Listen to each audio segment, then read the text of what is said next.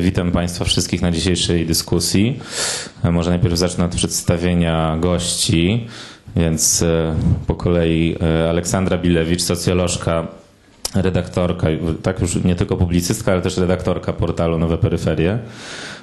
Mateusz Piotrowski ze Stowarzyszenia Folkowisko, Magda Bartecka również ze Stowarzyszenia Folkowisko, organizatorzy kampanii Jestem ze wsi i pan profesor Andrzej Leder z Instytutu Filozofii i Socjologii Polskiej Akademii Nauk. A ja się nazywam Janek Mencfel, jestem członkiem redakcji magazynu Kontakt. Właściwie wspólnie, można powiedzieć, organizujemy tę debatę właśnie ze Stowarzyszeniem Folkowisko.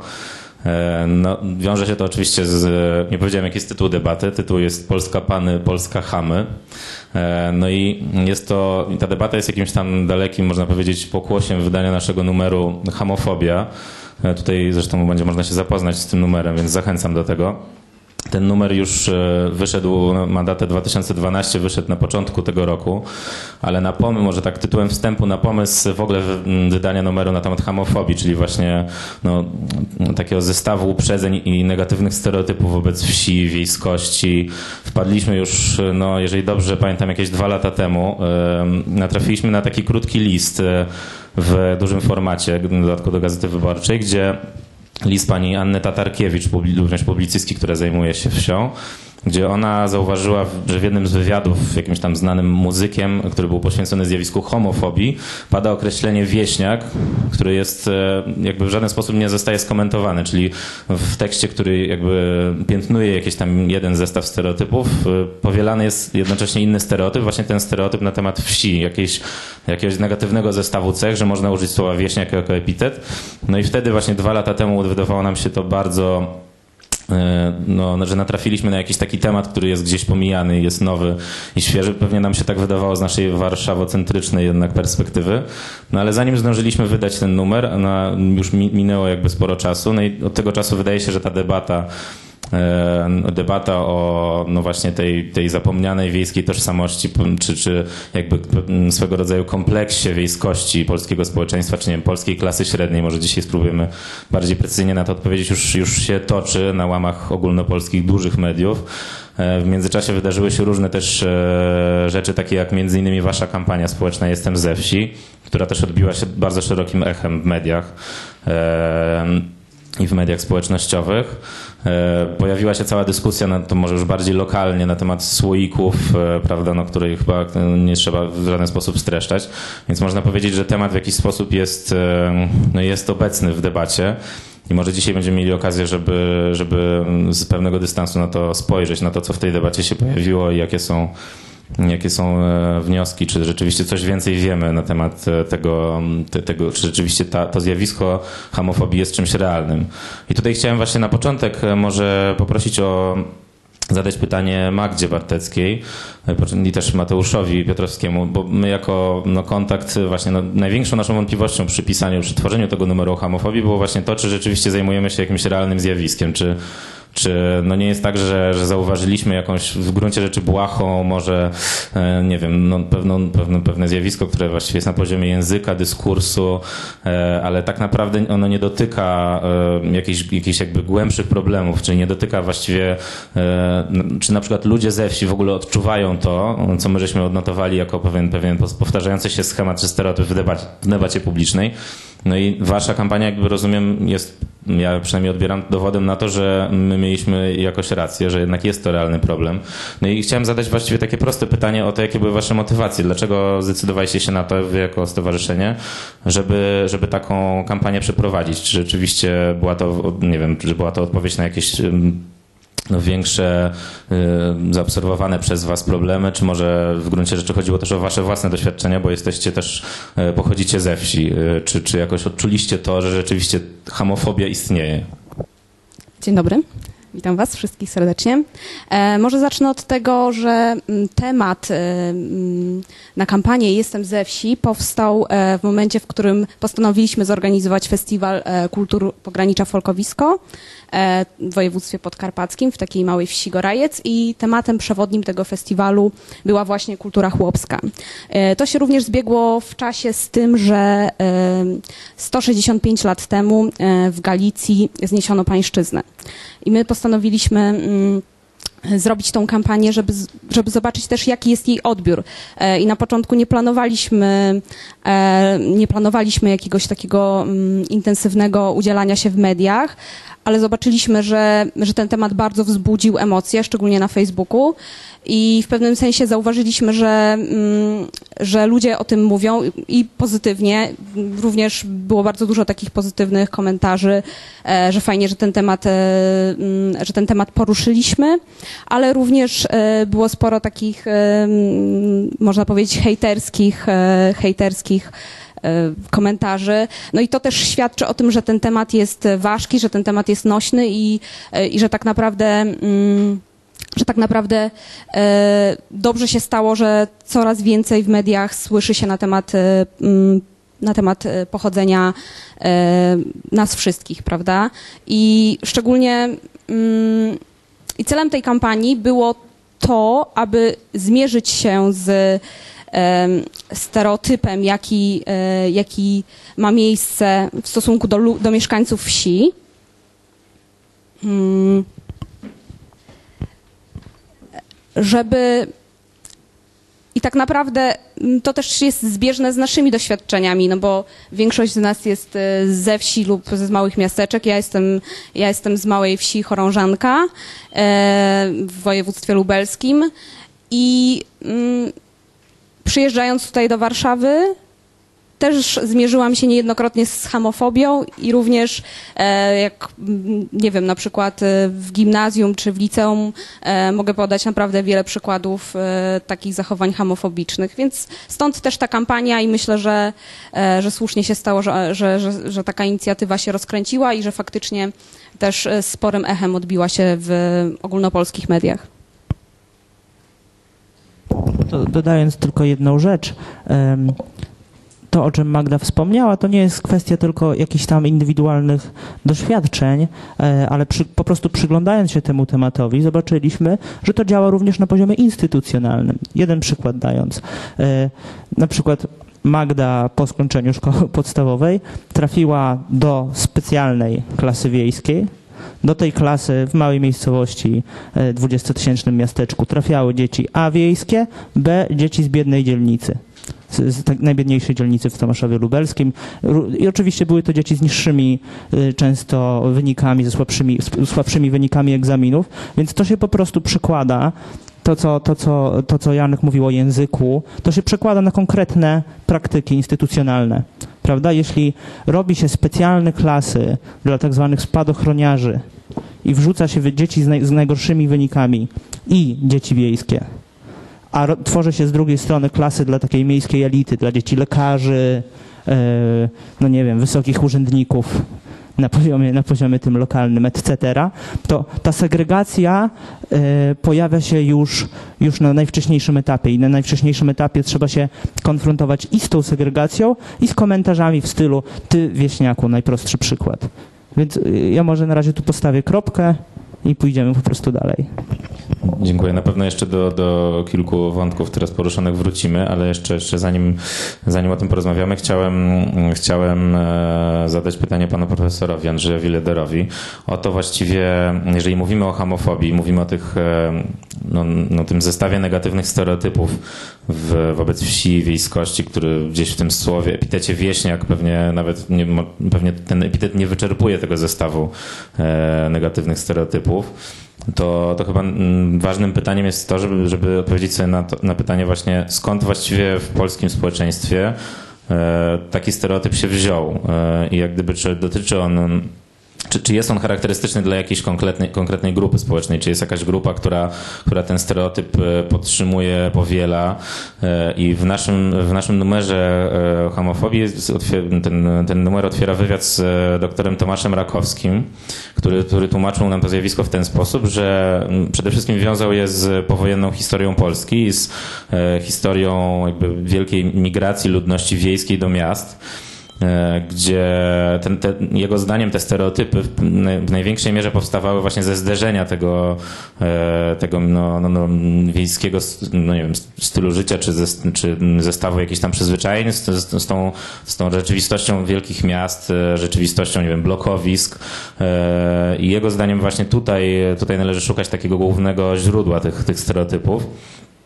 Pan, e, pan profesor napisał taki tekst, e, który był e, w, w jednym z zeszłorocznych numerów krytyki politycznej pod tytułem Kto nam zabrał tę rewolucję? Tekst o właśnie tożsamości, który pokazuje jakoś niepełną, czy nie wiem, czy wybrakowaną tożsamość współczesnej polskiej klasy średniej. No i pisał pan o wielu elementach jakby tej, nie wiem, fałszywej tożsamości, tak, że zacytuję, tutaj klasa średnia unika jasnego określenia swojej tożsamości, pławi się w nostalgicznych rojeniach na temat swojej pseudo-szlacheckiej przyszłości, na temat dworków i hektarów, powstań i cmentarzy, albo odlatuje ku hiperglobalnym wzorcom, wzorcom, czego znakomitym przykładem jest zawrotna kariera, jaką w warstwie mieszczańskiej zrobiło spożywanie sushi. E, I tutaj jakby ten, ten okres umieszczał pan w latach 1939-1956, e, gdzie pana zdaniem właśnie no, dokonała się jakaś niezauważona do dziś rewolucja społeczna. I tutaj chciałem, chciałem zapytać, na ile to mm, ta pana koncepcja jest ważna do tego, żeby zrozumieć e, właśnie dzisiejsze uprzedzenia wobec klasy średniej, wobec wsi i, i te kompleksy no właśnie klasy średniej, które, które gdzieś no, mm, są, są widoczne. Pytanie jest, y, dotyka bardzo wielu różnych spraw jednocześnie, więc ja zacznę jednak tak, jak sobie pomyślałem, że zacznę, a nie będę po prostu udzielał odpowiedzi i dojdę do, do odpowiedzi. Znaczy, zacznę od tego, że, że kiedy jeszcze tutaj debata się nie zaczęła, to yy, mieliśmy taki niepokój, czy nie będziemy się przesadnie zgadzać. To znaczy, czy nie będzie tak, że wszyscy tutaj staniemy i powiemy, chłopotęgą jest i basta, to dobrze, że wieś, wieś jest źródłowa i tak dalej, i tak dalej, i że won z tym y, mieszczaństwem, czy cokolwiek to jest aktualnie. I, i y, ja sobie pomyślałem, że, że, że pewnie zgadzać się nie będziemy i że to ma takie zalety dramatyczne dla debaty. E, a zgadzać się nie będziemy przede wszystkim dlatego, że mimo tego, że ja e, z ogromnym e, szacunkiem i, i, i, respektem ogólnie rozumiem to, co robicie, to znaczy ten rodzaj próby waloryzowania tradycji czy kultury chłopskiej, i pokazywania tego, no, co jest moim zdaniem no, po prostu faktem, e, jeżeli w ogóle w naukach społecznych czy w teorii społecznej można mówić o faktach, mianowicie, że ogromna część polskiego społeczeństwa wywodzi się po prostu ze wsi i z chłopskich, z chłopskiej wsi. To, e, to jednocześnie wydaje mi się, że że problemem jest to, że żeby to moim zdaniem robić dobrze, trzeba widzieć też mroczną stronę tego dziedzictwa. To znaczy, że to nie jest tylko fajnie, że tak jest. I że, e, że jeżeli mówi się o e, genezie chłopskiej polskiego społeczeństwa, to trzeba też mówić o tym, że ta, te, ci chłopi to nie wzięli się z jakiejś, nie wiem, bajki o o, o hobbitach, którzy żyją w jakimś shire i są takimi uroczymi istotami, które uprawiają ziemię i tak dalej, tylko że to jest y, również historia polskiego społeczeństwa y, od y, mniej więcej XVI wieku, a może nawet trochę wcześniej, podzielonego na panów i hamów. To znaczy, że to nie jest społeczeństwo, które, w którym są jacyś chłopi, którzy tworzą spółdzielnie, tylko to jest społeczeństwo, w którym jest folwark przede wszystkim. I folwark, w którym podstawową formą istnienia jest pańszczyzna. I, e, czy poddaństwo, mówiąc inaczej, a radykalizując trochę to słowo, bo ono nie jest do końca adekwatne, niewolnictwo. I to niewolnictwo w Polsce jest znoszone w drugiej połowie XIX wieku. Oczywiście mówię tu o wschodnich obszarach, czyli tym obszarze, który był pod rosyjskim władaniem. Na południu, czyli w austriackim e, władaniu, to troszkę wcześniej po rabacji, a, e, a w pruskim jeszcze trochę wcześniej. Ale ponieważ wyobraźnia polska jest tak mniej więcej kształtowana przez oś Warszawa-Kraków, to dla wyobraźni polskiej, takiego imaginarium, które rządzi polską wyobraźnią, kluczowy jest ten aspekt E, e, Polski centralnej, wschodniej i południowej. I, e, i, I, wydaje mi się, że, że na tożsamość i chłopską, i polską ogólnie, ten podstawowy fakt, to znaczy, że Polska była spo, społeczeństwem folwarcznym, w którym rządziła pańszczyzna, ma ogromny wpływ.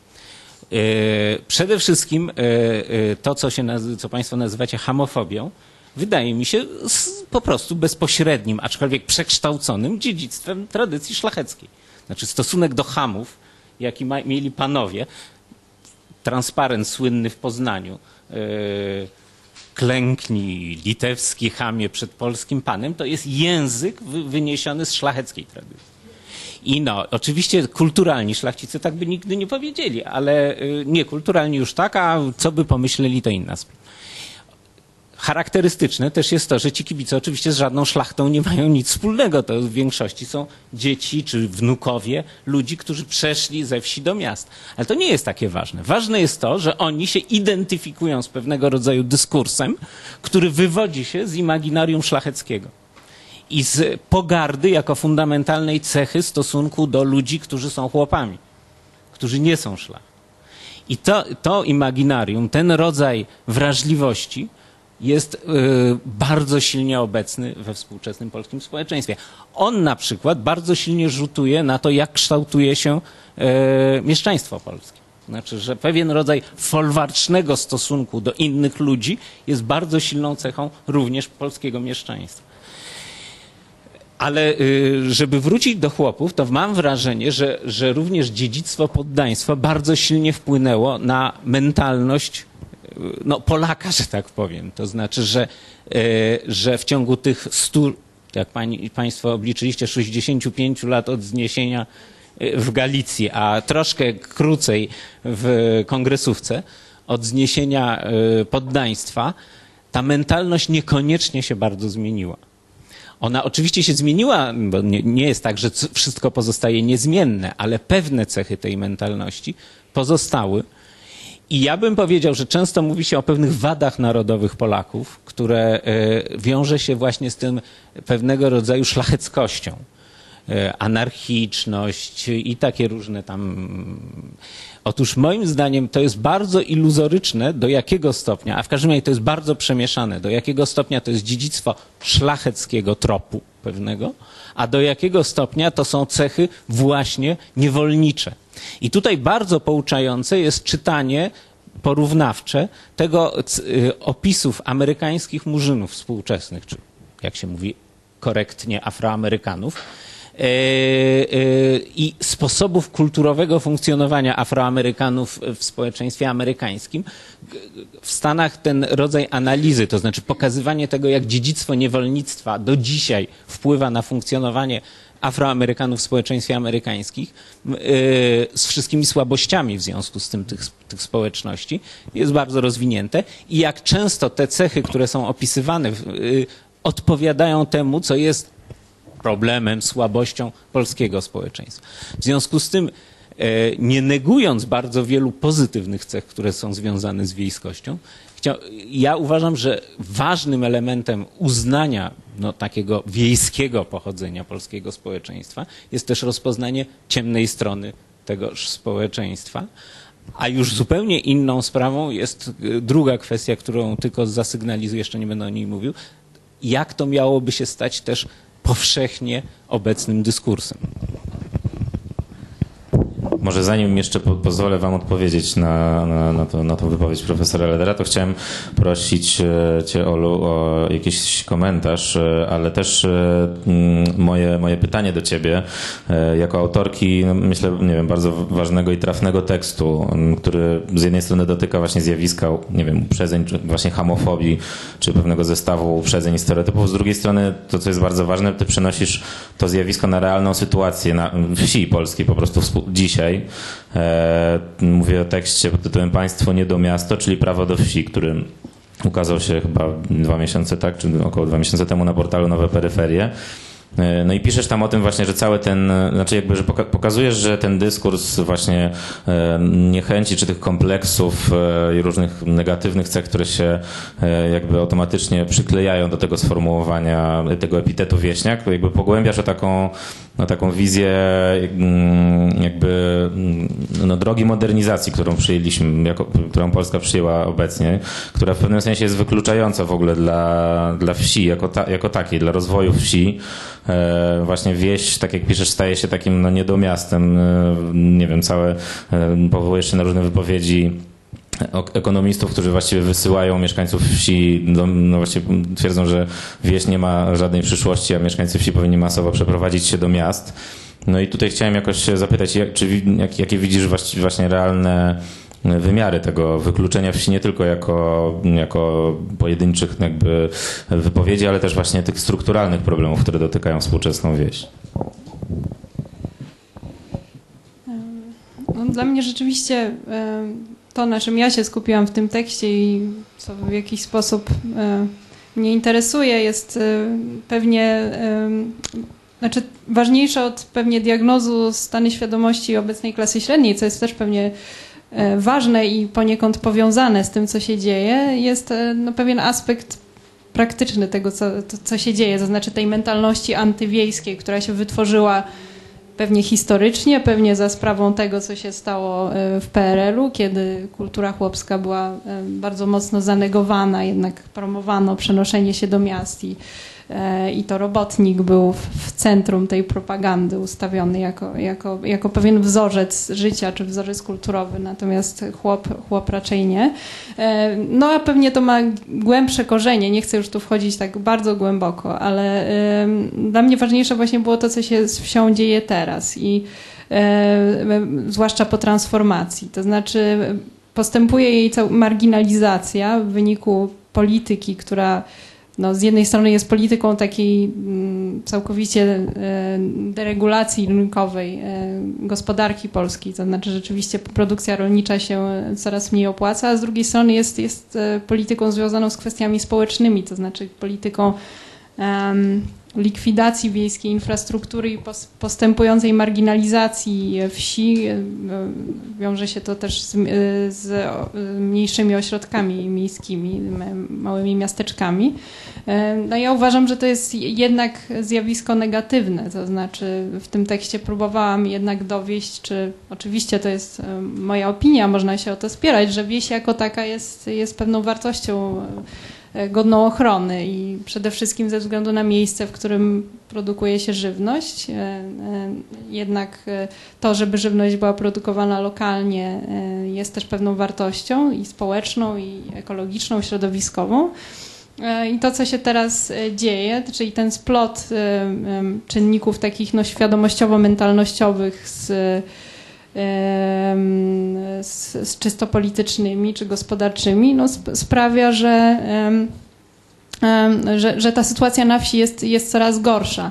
E, A ja to w tym tekście powiązałam też e, z, z taką sprawą, no właściwie mentalnościowo-światopoglądową. Ja w przeciwieństwie do, do Magdy czy do Mateusza no, patrzę na to bardziej z takiego, no, siłą rzeczy moim punktem wyjścia jest taka warszawocentryczna perspektywa. Ja po prostu e, no, obracając się w środowisku e, aktywistów czy, czy działaczy społecznych tutaj w Warszawie zauważyłam, że właściwie horyzont obywatelskiej czy politycznej aktywności wyznacza to, co miejskie. To znaczy mówimy o ruchach miejskich, mówimy o polityce miejskiej i oczywiście to jest bardzo ważne i nie, nie zamierzam tego negować, tylko że coś takiego się stało, że miasto wydaje się wydaje się wyznaczać właśnie granice tego co, tego, co polityczne i tego, co społeczne. Wy- Wydaje się wyznaczać granice demokracji. Tak jakby na terenach wiejskich nigdy nie istniała żadna działalność społeczna i polityczna. To jest nieprawda. To w dużej mierze moim zdaniem jest, jest pewna zapomniana tradycja, którą warto by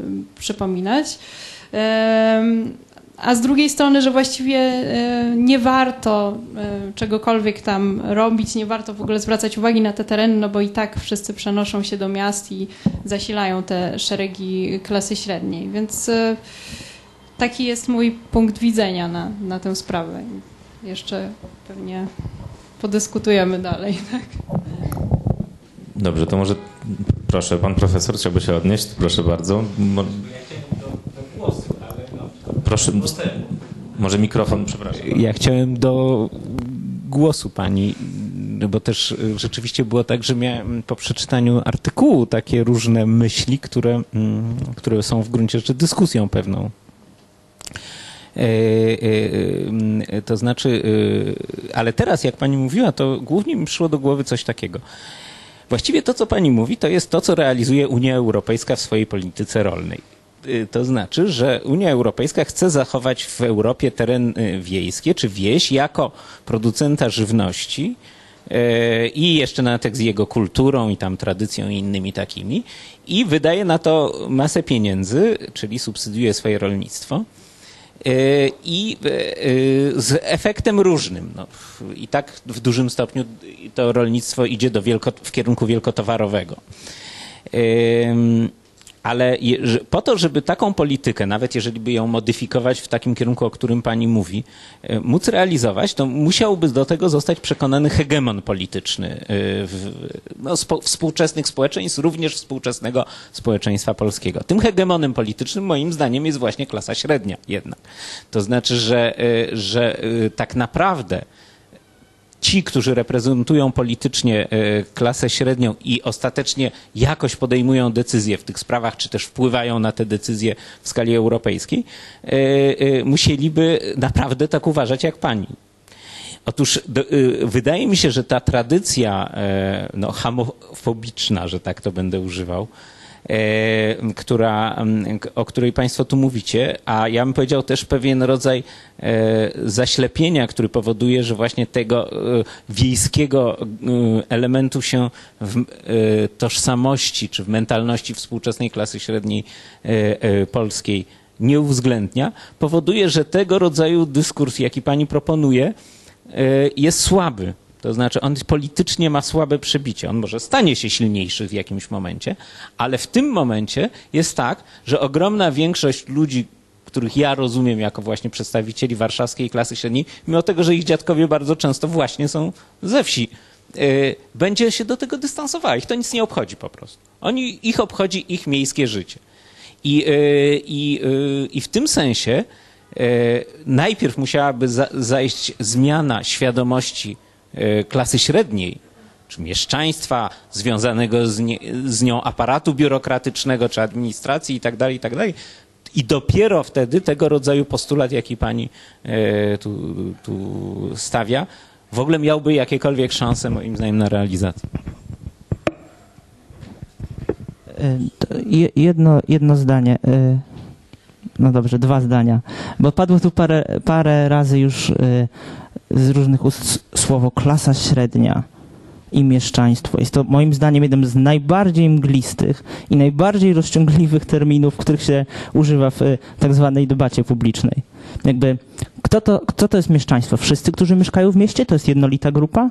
Czy osoba, która zarabia na śmieciówce mniej niż 2000 i pracuje w call center i przyjechała tutaj z Otwocka, jest częścią miejskiej klasy średniej i ma te same interesy, co, y, nie wiem, co powiedzmy dobrze opłacany publiczny intelektualista albo dobrze opłacany menadżer. Druga sprawa. Czy na wsi mamy taki blok złożony z wieśniaków? Policzmy sobie po kolei idąc od dołu. Na dole to są osoby, które mają powiedzmy półtora, trzy hektary, żyją, są na przykład niepełnosprawne, żyją z renty i teraz w czasie tak zwanych procesów scaleniowych przerzuca się je na gorsze grunty. To jest przypadek z Podkarpacia, to jest sam dół. Wyżej są, używając perelowskiego terminu, chłoporobotnicy. Na przykład mój teść, który jeździ y, tirem, a ma też te 10-15 hektarów pola i, i ma trochę rzepaku na tym polu. Ale nie utrzymuje się z rolnictwa jako głównego źródła utrzymania. Trochę wyżej są ludzie, którzy mają trochę więcej tych, to są, to są te większe gospodarstwa, którzy też z trudem często sobie radzą, bo to jest specyficzne. Nie chcę tutaj wchodzić w jakieś dokładne dyskusje o polityce rolnej obecnie Unii. E, No i najwyżej jest, no nie wiem, czy Paweł Piskorski, który posiada kilkaset hektarów, czy on jest przedstawicielem e, wsi lub chłopstwa? Moim zdaniem te podziały e, przebiegają zupełnie inaczej. I, nie ma czegoś tak, bo jakby spy, spytamy kogoś, do, do czego pan należy, no najbezpieczniej odpowiedzieć, że do klasy średniej. No nie, nie powiem, nikt, nikt nie chce się przyznać, że jest w tej najniższej. W tej wyższej też trochę głupio, więc mówi się w klasie średniej, ale to nie jest żaden, żaden przydatny do dyskusji e, y, ża- żadne przydatne po, pojęcie, jeśli, je, jeśli ono jest, jest tak używane. I te podziały, młodzi wykształceni z wielkich miast, którzy są mobilni, nowocześni i noszą krawaty, i y, zabite dechami po prostu wioski, y, gdzie się, prawda, Żydów by zjadło z kaszą na obiad, prawda, po kościele, y, to jest moim zdaniem, no, troszkę, troszkę, troszkę może przesadzam, ale zróbmy prosty test. Mobilność, mobilność, takie hasło mobilność. Kojarzy się Państwu z młodymi wykształconymi z wielkich miast, czy y, z ludźmi w wieku lat 50 ze wsi? Sonda uliczna. Z miastem czy z wsią? Magdaleno, nie wiem, kogo można spytać. Głosujemy? No, no. To miasto? czy- Miasto? No, to, Y, A ja mam komu- też takie pytanie. Na przykład moja, moja, moja teściowa, która ma lat ponad 40, wyjechała do Włoch pracować tam, nauczyła się w wieku tych 40 lat języka i przez y, dwa razy w roku jeździ do Włoch. Czy ona jest mobilna, czy jest niemobilna? Jasne, że to jest mobilność wymuszona. Ona wolałaby być na miejscu. Być może, gdyby nie, zlikwidowa- nie likwidowano po kolei szkół, sądów i innych instytucji w, y, na polskiej prowincji, to ona by miała, miała pracę, ale jakby chodzi mi, już stawiając kropkę znowu, tylko o to, że podziały przebiegają gdzie indziej i nie dzielimy się y, na, przede wszystkim na przyjezdnych i, tych, i słoików. Narody, przepraszam, narodowitych i, i, i, i, i słoików. I, I ten podział służy moim zdaniem bardziej zakryciu realnych podziałów niż, niż, niż wyjaśnieniu czegokolwiek. To, dziękuję.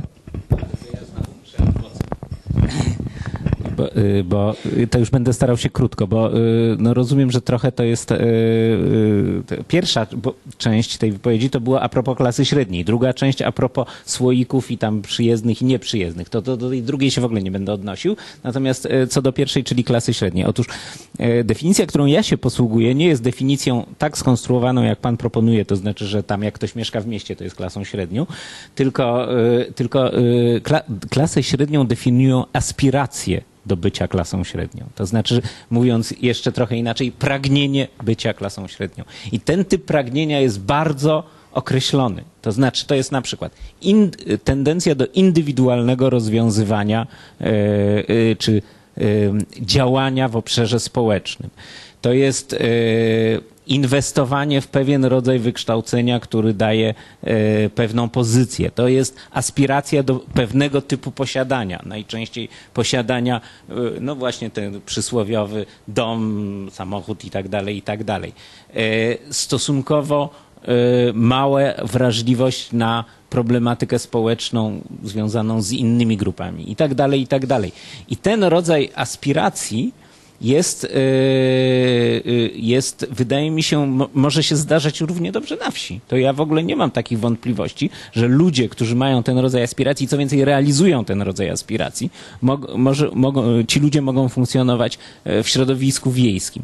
Oczywiście na to nakładają się te inne podziały, o których pan mówi, ale moim zdaniem to jest decydujące o tym, czy jest się klasą średnią, czy nie, a nie to, czy się pracuje akurat w korporacji, czy się pr- e, prowadzi własną działalność na wsi. Oli Bilewicz oddamy głos. Tak, tak. Ja jeszcze się chciałam tu odnieść do wypowiedzi pana profesora Ledera. Co do tego, czy Unia Europejska prowadzi taką politykę wspierającą tradycje rolne, to już jest pewnie temat na dłuższą dyskusję. Mi się wydaje, że jednak nie, że, że wspólna polityka rolna przede wszystkim wspiera wielkie gospodarstwa i wielki, wielkich posiadaczy ziemskich. I, i taką tendencję też można zauważyć w Polsce. Na przykład w, ostatnich latach o 34% wzrosły, wzrosła liczba gospodarstw powyżej 50 hektarów, tam liczba małych gospodarstw spada. Co do tego, co Pan e, powiedział, że najpierw potrzebna jest e, przemiana świadomości klasy średniej, no to ja się ja się zgadzam, znaczy oczywiście to jest dyskurs słaby, dlatego ja chciałam napisać ten tekst, żeby, żeby, żeby to jakoś wybrzmiało i dlatego zaczęłam, dlatego, dlatego pomyślałam, że napiszę o prawie, prawie do wsi, ale też to nie jest tak, że ta klasa średnia, jeśli już ją zdefiniujemy jako, ci, jako tych wielkomiejskich e, em, wykształconych e, ludzi z dużymi aspiracjami, nie ma w tym żadnego interesu, żeby, żeby wieś istniała i żeby, żeby była w jakiś sposób zachowana e, w, w swojej, do pewnego przynajmniej stopnia, to nie oznacza braku modernizacji e, tradycyjnej for, formie, jednak to wśród klasy średniej e, e, rodzą się też alternatywne ruchy protestu wobec tej polityki, jaka, jaka teraz funkcjonuje. I ta klasa średnia nagle dostrzega, że może e, właśnie lokalna żywność jest wartością, że może niekoniecznie powinniśmy wszystko, e, powinniśmy oddać kontrolę nad tym, co, co jemy dużym korporacjom i supermarketom i tak dalej. Więc ja bym widziała tutaj pewien potencjał jednak, jednak pewnego sojuszu mimo wszystko. Ja bym chciała powiedzieć, że wydaje mi się, że w interesie nas wszystkich e, jest e, wspieranie wsi i e, wspólna polityka rolna. Mm, To jest coś takiego, czego beneficjentem jesteśmy my wszyscy, bo tak naprawdę wydaje mi się i chyba wszyscy się ze mną Państwo zgodzicie, że nie chcemy, mm, żeby nas żywiło Monsanto za parę lat i że będziemy mieli tylko jeden rodzaj e, soi, jeden rodzaj pszenicy i nie wiem, kukurydzy czy czegokolwiek i będziemy jedli jak w Wielkiej Brytanii biały chleb e, e, rano, wieczorem i na kolację i to będzie, to będzie właśnie ta różnorodność. Więc po pierwsze, że mm, powinno nam wszystkim zależeć na wspieraniu takich małych gospodarstw rolnych, e, małych e, rodzinnych gospodarstw rolnych, bo takie gospodarstwa zapewniają po pierwsze, że bio, bioróżnorodność, po drugie e, mm, ta żywność jest o wiele lepszej jakości e, i, i tak naprawdę te wszystkie rzeczy związane ze zdrowiem, no na przykład alergie, tu można taki podać przykład, e, to jest wynik tego, że żywność jest e, coraz bardziej em, wynikiem em, jakichś procesów produkcyjnych i mm, już za bardzo jest oddalona od takiego naturalnego sposobu e, kultywowania ziemi. No i też e, tutaj mm, zwracając się do tego, co powiedziała Ola, że mm, jest coraz więcej gospodarstw takich e, wielkotowarowych, mamy coraz więcej obszarników, natomiast kurczą się te gospodarstwa małe, rodzinne, co sprawia, że tak się zastanawiam, no bo mm, e, mamy słówko mm, angielskie agriculture, prawda? I tutaj w tym słówku mamy bardzo silne mm, odniesienie się do kultury, że jest to, że w pewnym sensie ziemia jest w jakiś sposób związana z kulturą. My tą ziemię kultywujemy e, i myślę, że kiedy wyobrazimy sobie takiego e, właściciela mm, gospodarstwa, które ma, nie wiem, 200 hektarów, mi się wydaje, że ta relacja się zaburza i że on już, on już nie jest związany tak bardzo z tą ziemią. On jest bardziej, to jest bardziej agri-management, a nie agriculture, prawda? I wydaje mi się, że mm, w naszym interesie, naprawdę interesie wszystkich ludzi jest to, żeby jednak e, mm, wspierać wieś, wspierać e, pod takim względem ekonomicznym, ale, to, ale również pod względem kulturowym, no bo to przywiązanie do ziemi to też jest kultura i to jest to kultura wartościowa, której właściwie w mieście nie znamy. No nie, nie znamy też z takich powodów hamofobicznych, no bo to jest cykl, prawda, że hamofobia e, wpływa i na kulturę, i na ekonomię i to wszystko cyrkuluje. Także... E, Magda powiedziała, z czym się zresztą po prostu zgadzam, od jakby strony konsumenta żywności o tej sprawie, ale pamiętajmy, że wieś i o rolnictwie można by mówić też długo. Wcale to z Unią Europejską nie jest taka prosta sprawa. Mo- Moglibyśmy porozmawiać, jeśli będzie czas, o tym na przykład, jak z przemysłem cukrowym sprawa wyglądała. E, Ja akurat jestem po prostu, mieszkałem bardzo blisko cukrowni Wożuczyn i pamiętam, jak ją likwidowano w sposób, bo mamy takie wyobrażenie, że po prostu polska wieś nie wytrzymała konkurencji z wolnym rynkiem. Rynek cukru jest od 1968 roku w Unii Europejskiej regulowany e, i to regulacje, wprowadzenie kwot, że nie można było wyprodukować większej ilości buraków i tak dalej, i tak dalej, spowodowało e, w dużym stopniu to, że my z eksportera cukru się zmieniliśmy w importera cukru.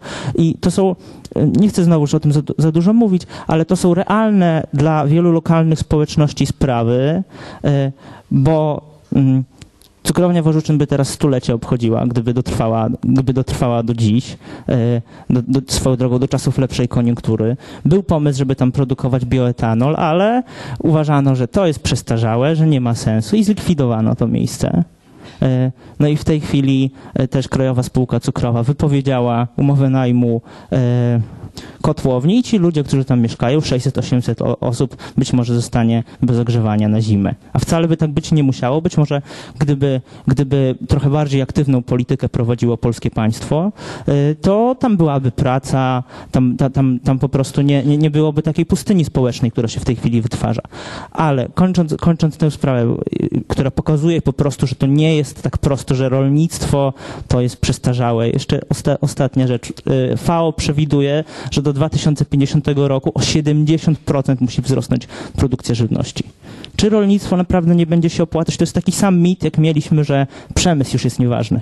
Prawda, że będziemy mieli usługi, no i widać, jakiego, usługi, jakiego typu usługi w Polsce przeważają. Firmy ochroniarskie, to jest ogromny rynek, prawda? Call center, o których chyba już też wspominaliśmy. Mm, No taki, taki duch, jakby tu wrażenie trochę tchnie, że to jest, to jest jednak przestarzała, przestarzała forma życia. Ale y, nie chciałbym, bo tak swoją drogą, y, rolnictwo to jest jedna sprawa, ale wsi się do tego nie da zredukować, bo w tej chwili tylko 30% y, ludzi na wsi się utrzymuje z rolnictwa. Więc jeszcze tylko słówko do tej klasy średniej. Ludzie chcą realizować swoje aspiracje edukacyjne. Prawda? No właśnie, i tu jest to pytanie, czy ludzie, którzy w mieście, bo ja znam takie przypadki z Warszawy bardzo dobrze, ale z nami na wsi, bronią likwidowanych szkół, chcą, żeby ich dzieci uczyły się blisko domu, to zresztą jest uzasadnione bardzo racjonalnie, bo, bo, bo po prostu wtedy jakość opieki wychowawczej, wyniki tych dzieci są wyższe i tak dalej. E, I kiedy likwiduje się szkołę, tak zresztą też było w mojej miejscowości, to likwiduje się często jedyny ośrodek kultury w tym miejscu. Ci ludzie bronili tych szkół czasem skutecznie, czasem to się nie udawało i robili to wspólnie. Robili to również na wsi. I wydaje mi się, że taki mm, taka wizja, że, że, że, że, że, że, chłopi to są chłopi, że, że, że w ogóle ludzie w Polsce nie potrafią się zorganizować i to wynika z dziedzictwa chłopskiego, to jest właśnie stereotyp, mówiąc wprost homofobiczny. Dobrze, mówimy o demokracji miejskiej. No, wydaje mi się, że tak, że... że, że mhm. klasy średniej jest Dobrze, ale wcześniej, wcześniej wspomniał Pan zresztą, y, mówiąc o, o naszej akcji, w której akurat bardzo mocno mówiliśmy o pańszczyźnie. To, że czciliśmy rocznicę zniesienia pańszczyzny, odnowiliśmy w naszej miejscowości krzyż pańszczyźniany, który ta wspólnota y, postawiła, te 160 ileś lat temu, pokazuje, że ten temat był dla nas ważny. Natomiast chodzi mi po prostu o coś takiego, że wizja... Mm, wizja, e, że wszystkie nasze problemy, całe nasze zacofanie e, i to, że nie możemy się zmodernizować, to wynika z tego, że, że, że, że po prostu to wieśniactwo nam przeszkadza. Wydaje mi się nieprawdziwa z tego względu na przykład. Mówi się dużo o demokracji w tej chwili bezpośredniej, czy demokracji miejskiej, o budżecie partycypacyjnym na przykład. Moim zdaniem bardzo słusznie, że się o tym mówi, a na wsi e, funkcjonuje już coś takiego jak budżety sołeckie i funkcjonuje dosyć sprawnie. Więc wydaje mi się, że ludzie, ludzie bardzo wielu ludzi na wsi i, i w mieście ma wspólne interesy i niekoniecznie mm, hmm, niekoniecznie re, re, realizuje je w ten sposób, o którym Pan mówi. Bo jakby oczywiście e, tak zwany, przepraszam za słowo, ale dominujący dyskurs nas namawia do tego, żebyśmy robili to indywidualnie i że jak będziemy ciężko pracować w tym call center, to w końcu zostaniemy szefem firmy. I nie wiem, ostatnio, już, już, już naprawdę kończąc, idąc na, na, na, na manifestację związkową w ostatnią w sobotę, s- spotkałem dziewczynę właśnie, która przyjechała z Warszawy do małego, z, z małego miasteczka i pracuje w firmie kurierskiej na śmieciową umowę. I ona szła, bo chciała razem ze swoją mamą, która mieszka w małym miasteczku i pracuje na poczcie, protestować. 59% Polaków te protesty poparło. Czy to świadczy o tym, że oni myślą tylko indywidualistycznie i czy to, czy to znaczy, że nie wiem, że są klasą średnią, że są chłopami? Dalej jest to dla mnie, dalej jest to dla mnie niejasne. Przepraszam, bo mówiłem za długo i już zamilknę. Dobrze, to Dziękuję. teraz ja mm, kole, może kolejność głosów. Najpierw Ola Bilewicz, później rozumiem, że pan profesor też chciałby się jakoś odnieść, a potem może już będzie moment, żeby oddać mikrofon publiczności i zebrać jakieś komentarze i pytania. Ja się chciałam odnieść do tego, co pan, pan profesor powiedział na początku, bo rzeczywiście skupiłam się tutaj na przedstawieniu też swojego tekstu i e, nie odniosłam się do tego, znaczy e, jeśli dobrze zapamiętałam, to pan powiedział, że Trzeba zwrócić uwagę na to, że no, no właśnie na tę, na tę mroczną stronę dziejów chłopskich, na to, że chłopi byli niewolnikami, prawda, pańszczyźnianymi i że to w jakiś sposób ciągle bardzo mocno zaważyło na, na, na naszej tożsamości, czy na tożsamości ludzi, którzy są współczesnymi mieszczanami. I teraz tak, tylko teraz pytanie, co my mamy z tym zrobić, bo pan powiedział, że w jakiś sposób powinniśmy się tak jak ja rozumiem, rozliczyć z tą mroczną przeszłością i jej mrocznymi aspektami. No to znowuż e, pewnie tak, tylko że na czym to rozliczenie miałoby polegać? Bo ja, bo ja tak bar bardzo ogólnie bym powiedziała, że te problemy, e, które pewnie moglibyśmy rozpoznać w naszym dzisiejszym polskim społeczeństwie, pewnie, e, pewnie taki indywidualizm i pewnie trudność w czy trudność, to też jest pewien stereotyp, no ale powiedzmy, że, że, jednak, że jednak daje się to zauważyć, że, że trudno nam jest coś robić razem, czy, e, czy w jakiś sposób się organizować, wynikają właśnie, właśnie z, z tego dziedzictwa szlachecko-pańszczyźnianego. No to jeśli tak, to w jakiś sposób lekarstwem na te bolączki jest właśnie upodmiotowienie, tak? I właśnie e, niekoniecznie zerwanie z E, z wszystkim, co wiejskie i chłopskie, tak mi się wydaje, ale też e, przy całej świadomości też negatywnych cech, które to dziedzictwo ze sobą niesie, no, uznanie tego, co jest pozytywne i jednak uznanie tego za swoje w jakiś taki afirmacyjny sposób, co nie znaczy, że bezkrytyczny, ale ciekawe jestem, czy pan by się ze mną zgodził.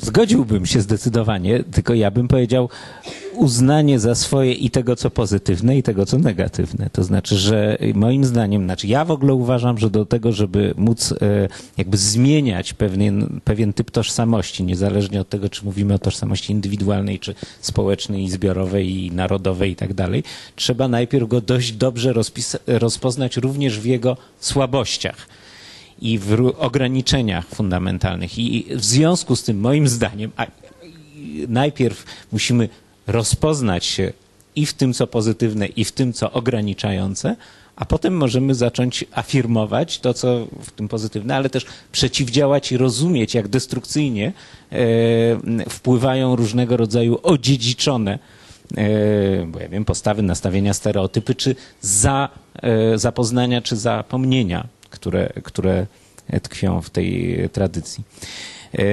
I no to chyba właściwie to tyle. Natomiast e, jeżeli co do tego, co Pan mówi, to też mnie uderzyło, bo Pan mnie wpisał w taki trochę nurt i to też tym, żeśmy przedtem rozmawiali, tych, którzy ogólnie chłopów jako ciemną masę. To, to ja się do tego nurtu nie, nie wpisuję, w każdym razie nie zgadzam, ale w, powtarzając trochę to, co mówiłem e, przed chwilą, uważam, że każda tożsamość, ja wcale nie uważam, że e, tożsamość tej klasy średniej, o której chętnie mówię, jest jakaś wspaniała. Ja uważam, że ona ma olbrzymie ograniczenia, na przykład właśnie ten e, pewien typ indywidualizmu, to co pan nazwał, że teraz jestem w call center, a kiedyś zostanę dyrektorem i figę mnie obchodzi, co, jakie są losy tych innych w tym call center, ja muszę z nimi rywalizować i być najlepszy.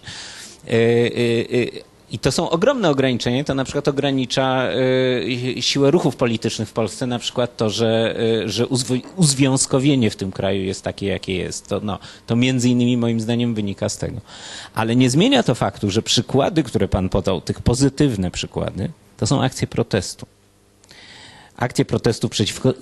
Za, nie, budżet sowiecki nie, ale zamykanie szkół przeciwko. Znaczy, rzeczywiście wydaje mi się, że w Polsce istnieje bardzo silna kultura protestu i y, oporu, strajku, różnego rodzaju form bycia przeciw. Z tą kulturą wspólnego działania, ja bym powiedział, jest bardzo różnie. Nie chcę negować tego, że ona istnieje, bo oczywiście istnieje, ale to, jak często jest przez różnego rodzaju problemy właśnie wynikające z tego e, folwarcznego, ja bym to tak nazywał, e, dziedzictwa ograniczana, e, jest również naszym dziedzictwem. To znaczy, że i folwarcznego to właśnie używam w sensie, że w tym jest też i ten szlachecki, i ten chłopski aspekt bycia w folwarku. I uważam, że to jest ogromne ograniczenie również no, bardzo konstruktywnych inicjatyw. W pewnym momencie profesor Hausner też e, zadał takie pytanie, dlaczego w Polsce nie udaje się żaden wielki projekt infrastrukturalny? Nic się nie udaje. Ani nie można y, zrobić porządnych autostrad w tym kraju, ja nawet jakby kto chciał, bo to jest dyskusyjne, czy w ogóle warto. Albo y, ani nie można zrobić sieci informatycznej, która by obejmowała wszystko mniej więcej. I moim zdaniem istnieje głęboki związek pomiędzy tym, o czym przed chwilą mówiliśmy, to znaczy pewnymi ograniczeniami y, polskiej mentalności, między innymi aspektem zaufania społecznego, czyli tego, co w języku liberalnym się nazywa, czy neoliberalnym kapitałem społecznym, a kwestią e, właśnie naszej historii i tego historycznego dziedzictwa i tego, jak w związku z tym funkcjonuje e, polskie społeczeństwo na poziomie umiejętności na przykład samoorganizacji na bardzo dużych e, na bardzo dużym strukturalnym poziomie. Ale co, co, co nie, nie jest twierdzeniem, że mała społeczność wiejska nie potrafi się dobrze zorganizować w niektórych sprawach. To znaczy, ja bym się chyba tylko chciała odnieść do tego zaufania społecznego. Nie wiem, czy, czy zgodziłabym się z tym, że akurat y, niski poziom zaufania y, spo, społecznego jest wynikiem y, pańszczyzny, czy, czy też szlachetczyzny. Wydaje mi się bardziej, że to jest kwestia, e, kwestia przejścia do, mm, do kapitalizmu i, i właśnie te wskaźniki mm, zaufania społecznego spadają z roku na rok mm, bardziej e, po transformacji. I myślę, że to jest wynik e, bardziej tego nowego systemu niż koniecznie pańszczyzny czy szlachetczyzny. E, ale jeśli chodzi o, o to przepracowywanie i o tą ciemną stronę, to oczywiście, że nie powinniśmy perfumować rzeczywistości i mówić, że, że na wsi wszystko, wszystko jest fajne i wszystko było fajne, tylko, tylko w pewnym sensie wydaje mi się tak patrząc na to osobiście, że musimy przyznać się do tego, że nasze korzenie są chłopskie e, i w pewnym sensie e, dać sobie szansę poznania tej wsi i, i, i, tej przeszłości w całym swoim bogactwie, ale w całej, i w całej swojej biedocie, bo tak naprawdę ta kultura jest bardzo ciekawa, bardzo bogata i pod kątem kunsztów, pieśni, e, kulinariów, bardzo wielu rzeczy, e, ale również jest to, ale również jest to, jest to miejsce pełne bardzo wielu problemów i z przeszłości, i też, które, które mają odbicie w teraź, teraźniejszości, więc wydaje mi się, że w cudzysłowie można powiedzieć w mieście potrzebne jest jakaś taka otwartość i zrozumienie e, i powinniśmy sobie po prostu dać szansę poznać, e, poznać tę wieś. I w ten sposób może mm, ta zmiana świadomości wpłynie też na kwestie ekonomiczne, no bo jeżeli, znaczy wiem, że to może tak naiwnie brzmi, że e, przemiana, miejska przemiana, nagle wszyscy, wszyscy będą robić coming outy i i, e, i w zasadzie uda nam się zmienić e, politykę, na przykład tą politykę polaryzacyjną, dyfuzy, polaryzacyjno-dyfuzyjną, gdzie, gdzie tak naprawdę wspiera się mm, metropolię i e, z takim może tylko, z taką nadzieją, że jak te metropolie będą bogate, to trochę skapnie na tą biedotę. Niestety tak, tak to nie działa, no bo jeżeli jeżeli wspieramy duże ośrodki, wspieramy mm, duże miasta, jednocześnie likwidując e, połączenia kolejowe, e, szkoły, e, świetlice, mm, jakieś ośrodki zdrowia, no to jakoś tej, tej dyfuzji sobie trochę nie wyobrażam, ale też jakby rozumiem, rozumiem, że nie wszyscy ludzie mm, muszą być zatrudnieni w rolnictwie, no i tym bardziej jest to smutne, że ta dyfuzja jest tylko na papierze, E, i że w pewnym sensie ona stoi w sprzeczności z, z pierwszym członem e, tej polityki, czyli z polaryzacją.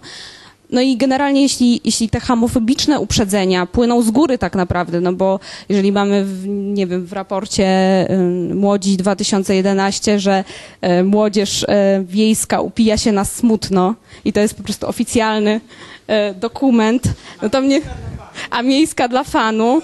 No jeżeli, jeżeli w takich, jeżeli w takich oficjalnych dokumentach mamy, mamy treści pełne tak wielu stereotypów i przekłamań, no to też ciężko, też się nie dziwię, że w pewnym sensie wieś nie jest y, atrakcyjna, nawet dla inwestorów, prawda? Nie jest, nie jest atrakcyjna dla nikogo.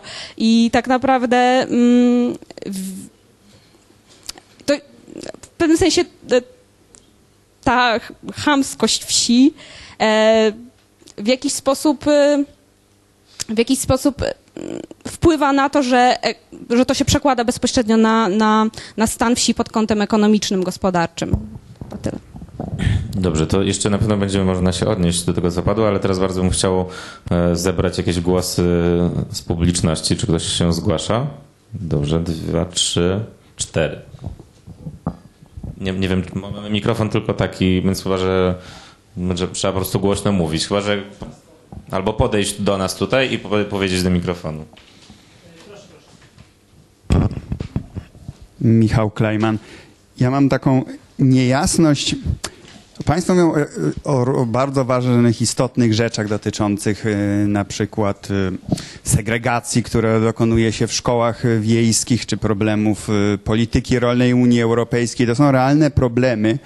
Ja nie do końca rozumiem, jaki jest związek, czy jaki ma być związek między tą tradycją polską, czy tej pierwszej Rzeczypospolitej, z którą się utożsamia większość e, społeczeństwa, jak to ma każdy, każdy organizm państwowy, taka jest e, natura ludzka w zakresie tworzenia jak dotąd organizmów państwowych, opiera się na jakiejś tradycji.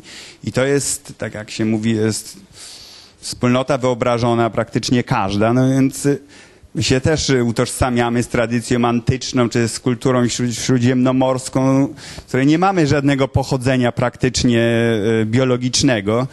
I przez najróżniejsze przypadki, pracę u podstaw i PRL w Polsce wykształciła się, y, wykształciła się tożsamość oparta na tych elitach pierwszej Rzeczypospolitej plus minus. No i to, to jest ta tradycja, to co pan profesor mówił o tych y, Litwinach i Polakach. Oni, powiedzmy na przykład Litwini też jako dziedzice tej pierwszej Rzeczypospolitej oparli się na bardziej na niższych klasach społecznych, też w jakimś wyobrażonym y, wyobrażonej tradycji tych pierwszych Litwinów. Ale jak to, powiedzmy, wydaje mi się, jakby to było, y, tezą jest jakby to była jakaś przypadłość polska, że właśnie w Polsce jest jaka, jakieś y, wyparcie tej, y, tej tradycji chłopskiej, pochodzenia chłopskiego. Ja uważam, że no, na jakiejś tradycji państwo jak dotąd musi się opierać, czy, czy wspólnota może bardziej, wspólnota, który, która tworzy państwo. Więc ja nie widzę problemu z tym, że, że, że tworzy się, czy wytworzyła się o, tożsamość oparta na eli- elitach pierwszej Rzeczypospolitej. To są realne problemy, które trzeba rozwiązać, to co państwo mówili. Natomiast na ile to ma związek z tym, że ktoś bardziej się ze Skrzetuskim y, utożsamia, no, zawsze to jest... No, no, Jeszcze, no, jeszcze może, do wszystkich. jeszcze może, może jedno byśmy zebrali, Może żeby, powinno być, nie- może rzeczywiście powinno być święto zniesienia pańszczyzny, czy pańszczyzn, ale Mhm. To może jeszcze bym, bym poprosił, Dziękuję. tutaj ktoś się, pani się zgłaszała, tak? Potem jeszcze oczywiście wszystkim, ale może dwa pytania naraz i odpowiedzi.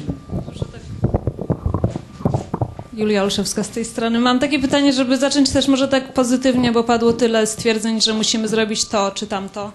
Ale czy możecie nam podać jakieś takie pozytywne przykłady nawiązywania, nie wiem, nowego dialogu albo właśnie opowiadania historii od nowa, która nie będzie polegać na idealizacji szlachty polskiej, tylko opowiadaniu o historii takiej, jaka ona była, i jakby kto, kto miałby taką historię opowiadać, kto byłby tym głosem nowej opowieści historii, jeżeli macie jakieś właśnie pozytywne przykłady, to bardzo byłabym wdzięczna, jeżeli moglibyście się podzielić.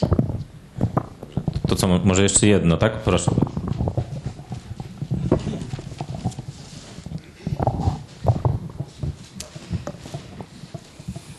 To jest duża odwaga z mojej strony, żeby zabierać głos w tym gronie. Z waszym do, do waszego doświadczenia moje jest inne, odległe. Mam 80 parę lat. Byłem jeszcze partyzantem w Armii Krajowej i batalionach chłopskich, ale byłem biciarzem w tamtych latach na początku. No i później śledziłem z bliska i tak powiem mocno zaangażowany to, co się działo ze wsią pomiędzy latami 40. a, no, a dzisiaj. I bardzo się cieszę, że mocno, mocno i zdecydowanie stawiano problem pańszczyzny, ale są dwa, d- brakuje, brakuje mi dwóch rzeczy w tych waszych, w tych waszych refleksjach. Mianowicie jednak odniesienia, bo to trzeba porównywać, wtedy dopiero wychodzą pewne rzeczy ostrzej. Jak to wygląda z tym chłopem na zachodzie, a jaki jest ten chłop holenderski, niemiecki, francuski. Y, I, I co się z nim działo przez, no, przez te parę pokoleń do tyłu, bo działo się inaczej. I to był inny chłop. Oczywiście to ma związek z pańszczyzną, tylko żebyśmy sobie uświadamiali, bo prawda, siedzimy razem w tej Unii Europejskiej, a jesteśmy, jesteśmy inni, ale nie jestem pewien, czy tak bardzo, czy musimy być tacy zupełnie inni. To jest jedna rzecz. Druga rzecz, bo o tym żeście za mało mówili. Mówiliście o szlachetczyźnie i, y, i o pańszczyźnie, natomiast nie mówiliście o komunistach. No a tak się dziwnie złożyło w tej Europie, że y, mm, zdobycze Stalina i komunizm sięgnął do Łaby, która była granicą pańszczyzny. I cała wschodnia Europa, z wyjątkiem tam kawałka, prawda, Austrii, y, ta pańszczyźniana Europa znalazła się i prawdopodobnie i też z tego powodu względnie łatwo dała się ujarzmić przez komunistów.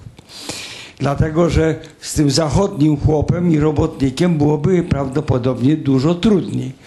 A tutaj to było prostsze, prawda? Ludzie od y, pokoleń, od wieków byli poddani systemowi, bo to nie- powiedzieliście tego może zbyt jasno, a tutaj przecież o to chodzi.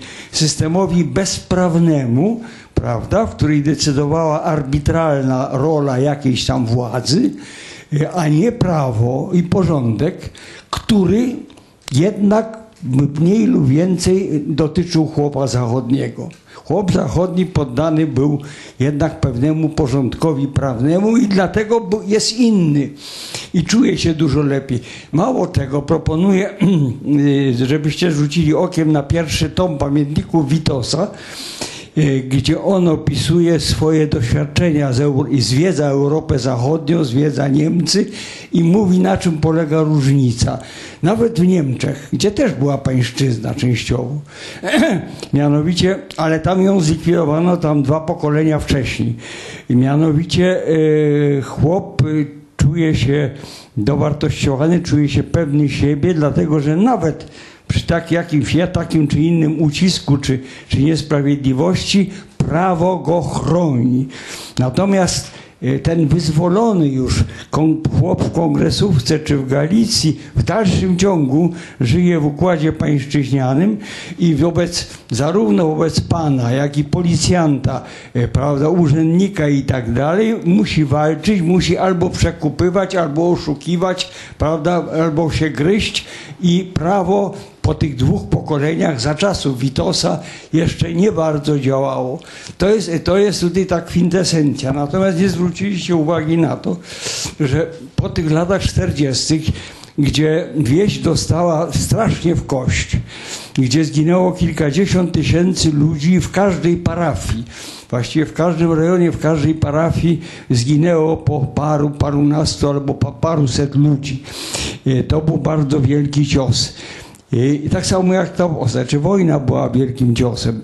E, Osobiście twierdzę, jako stary widzisz, że e, dwudziestolecie międzywojenne było już ogromnym pchnięciem do przodu ogromnym pchnięciem do przodu, z tego wyjścia, z tego hamstwa, z tego, e, z tego z tych, tych za- zasadniczych różnic między panami i hamami. No ja mówię to może dlatego, że byłem żołnierzem w batalionie, którym dowodził chłop, e, którym do, kompanie, moim dowódcą kompanii był, był nauczyć, był profesor i, i harcerz, ale dowódcą batalionu, adiutantem batalionu, znaczną częścią oficerów i podoficerów to byli chłopi. W każdym razie z pochodzenia. Ten dowódca był nauczycielem, ale tak powiem, jeszcze, pra, jeszcze pracował nawet jako nauczyciel na swoim gospodarstwie ze swoim ojcem. E, I, e, i oni, się, oni się czuli już bardzo wyzwoleni. To byli rzeczywiście wolni, wolni chłopi. Natomiast lata 50. i 60. zwłaszcza e, pogłębiły ten kompleks chamskości bardzo ostro. Dlatego że, e, dlatego, że wieś czuła się, rzeczywiście czuła się i była wy, wy, e, wyzyskiwana ile się da, lekceważona, kopana e, i tylko trzeba się było wyrwać i szukać życia i robić karierę zupełnie gdzie indziej. To były zwłaszcza te lata 50. i 60. W 70. Gierek w dużym stopniu wieś sobie zdobył, dlatego że, dlatego, że zniósł dostawy obowiązkowe. No i chłopi troszkę odetchnęli i zwróćcie uwagę, potem we wszystkich walkach prawda, solidarnościowych chłopi są zawsze w tyle. Podobnie zresztą jak studenci. Y, Są zawsze w tyle za, za Solidarnością i za robotnikami. No studenci to zrozumiałe, bo w większości stanowią e, potomków nomenklatury, prawda, już wtedy. Więc e, to było, e, to było dość znamienne. Natomiast w przypadku rzeczywiście rolników byli oni do tyłu i miałem z tym sam, a byłem osobiście szefem ekspertów Komisji Krajowej Solidarności, miałem z tym duże problemy. Nie będę wam dalej opowiadał i zabierał czasu, natomiast jeszcze podkreślam, zwróćcie uwagę na to, że e, wieś polska przeżyła bardzo, moim zdaniem, duży wstrząs w latach 2004, 5, 6, 7 zwłaszcza 2005-2007. Bardzo duży wstrząs. Myślę, że po raz pierwszy od czasów wojny, bitwy warszawskiej, wygranych powstań śląskiego, wielkopolskiego. Aha, jeszcze jednej rzeczy nie powiedziałem. Pamiętajmy trochę o różnicy pomiędzy chłopie, chłopem wielkopolskim i pomorskim, a chłopem z kongresówki i z Galicji. To jednak są trochę inni chłopi, trochę inne wsie. To też bierzcie to pod uwagę. Ale istotne jest to, że wejście do Unii Europejskiej zasadniczo, że tak powiem, zmieniło, myślę, że przede wszystkim poczucie wartości znacznej części chłopów. Dlatego, że okazało się, żeśmy wygrali. Okazało się, że nas doceniono. Okazało się, że nam, ja nie mówię dają, prawda, ale że nas wspomagają, że ktoś wreszcie to zrobił. Prawda, czego nie było przez no, pokolenia, przez dziesięciolecia. Wieś była rabowana, a tutaj nagle skądś przychodzi rzeczywista pomoc. Zresztą i ta pomoc bezpośrednia, i ta pomoc funduszowa, gminna, prawda, i, i tak dalej. Ja sądzę, że to dość istotnie zmienia, mm, poprawia sytuację, y, sytuację psychologiczną wsi i daje większą, lepszą szansę dynamizmu kulturowego. Natomiast Yy, jeszcze zwracam na jedną, na ostatnią tylko uwagę z moich doświadczeń. Trochę mówiliście o tym, ale trzeba by na tym się troszkę mocniej zastanowić. Mianowicie podkreślam, być, być może z wyjątkiem Wielkopolski, Śląska i, i, i Pomorza, yy, polska wieś zasadniczo różni się od zachodniej yy, tym, że to też jest moim zdaniem wynik jeszcze, wynik po prostu postpańszczyźnianej sytuacji jest straszliwie indywidualistyczna. Yy, po prostu przecież ostatecznie cała wieś francuska, belgijska, ja to oglądałem na własne oczy, widziałem, prawda, jest w pełni zorganizowana. Każda wieś ma swojego jakiegoś tam szefa, ma komputer, prawda, wszystko robi według tego, jak się uzgodni i ustali. U nas, y, owszem, na Rzeszowszczyźnie, w Galicji kilkadziesiąt grup produkcyjnych istnieje.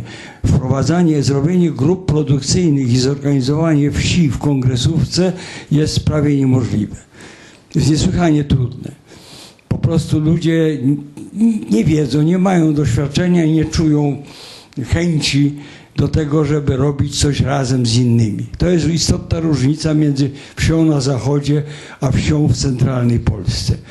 prawda, która nie potrafi, która, która składa się z straszliwych indywidualistów. Oni może mają jakieś tam trochę ogólne poczucie e, gromadzkiej tradycji, ale współpracować to są wyniki badań pani profesor Fatygi.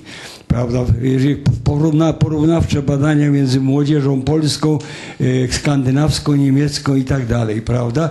E, My jesteśmy trzy razy bardziej indywidualistyczni. Jeżeli chcemy coś robić, to tylko z, z braćmi albo z kuzynami, ale nie z innymi. Prawda? To jest też, to jest też wynik zarówno tej dawnej pańszczyzny, jak również tej komunistycznej. Dobrze, dziękuję bardzo za wszystkie wypowiedzi. No i czas dla Was, żebyś. Może w następnej rundzie, żeby. Tak, ale będą jeszcze, będzie jeszcze okazja, więc proszę. Czy ktoś chciałby się odnieść do tego, co padło? Ja bym nie chciał bardzo jakoś dużo mówić o historii, bo już dużo powiedziano.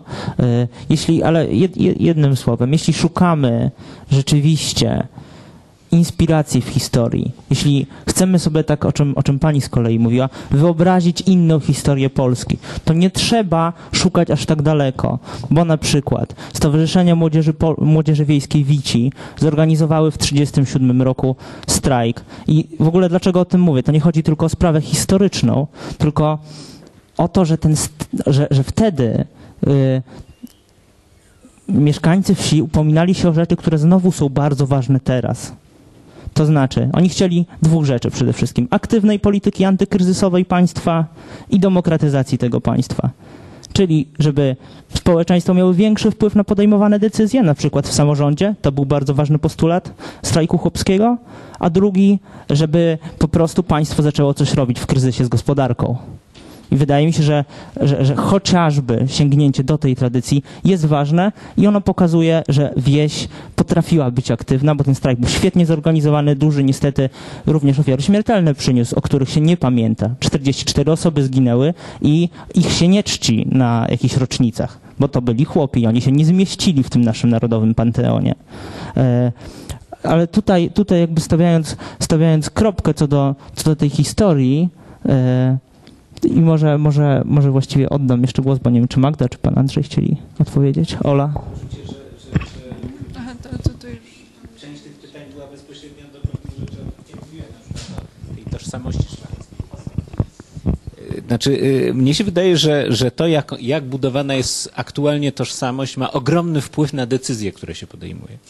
I y, jeżeli ma się do Litwinów stosunek z góry, a do Czechów jako do głupich pepiczków, a do jeszcze kogoś tam innego jeszcze jakiś, a do ruskich jako do kacapów, to no, to, y, y, czy do Rosjan jako do kacapów, to no, to, y, y, żebym nie powielał tych stereotypów, to, y, y, to oczywiście ma się ogromne kłopoty, na przykład z myśleniem o tym, że istnieje możliwość tworzenia w ramach na przykład Unii Rady Europy sojuszy z y, y, przedstawicielami tych krajów po to, żeby forsować pewne interesy, które są dla nas właściwe, na przykład to, o czym pani mówi, że inna jest struktura produkcji rolnej na zachodzie Europy, inna we wschodniej Europie i warto na przykład sobie uzmysłowić, jakie tu są różnice interesów. Ale jeżeli ma się mentalność Skrzetuskiego, to tego się nie zrobi po prostu. A niestety polska wyobraźnia jest w dużym stopniu określona przez mentalność Skrzetuskiego. I moim zdaniem to jest problem.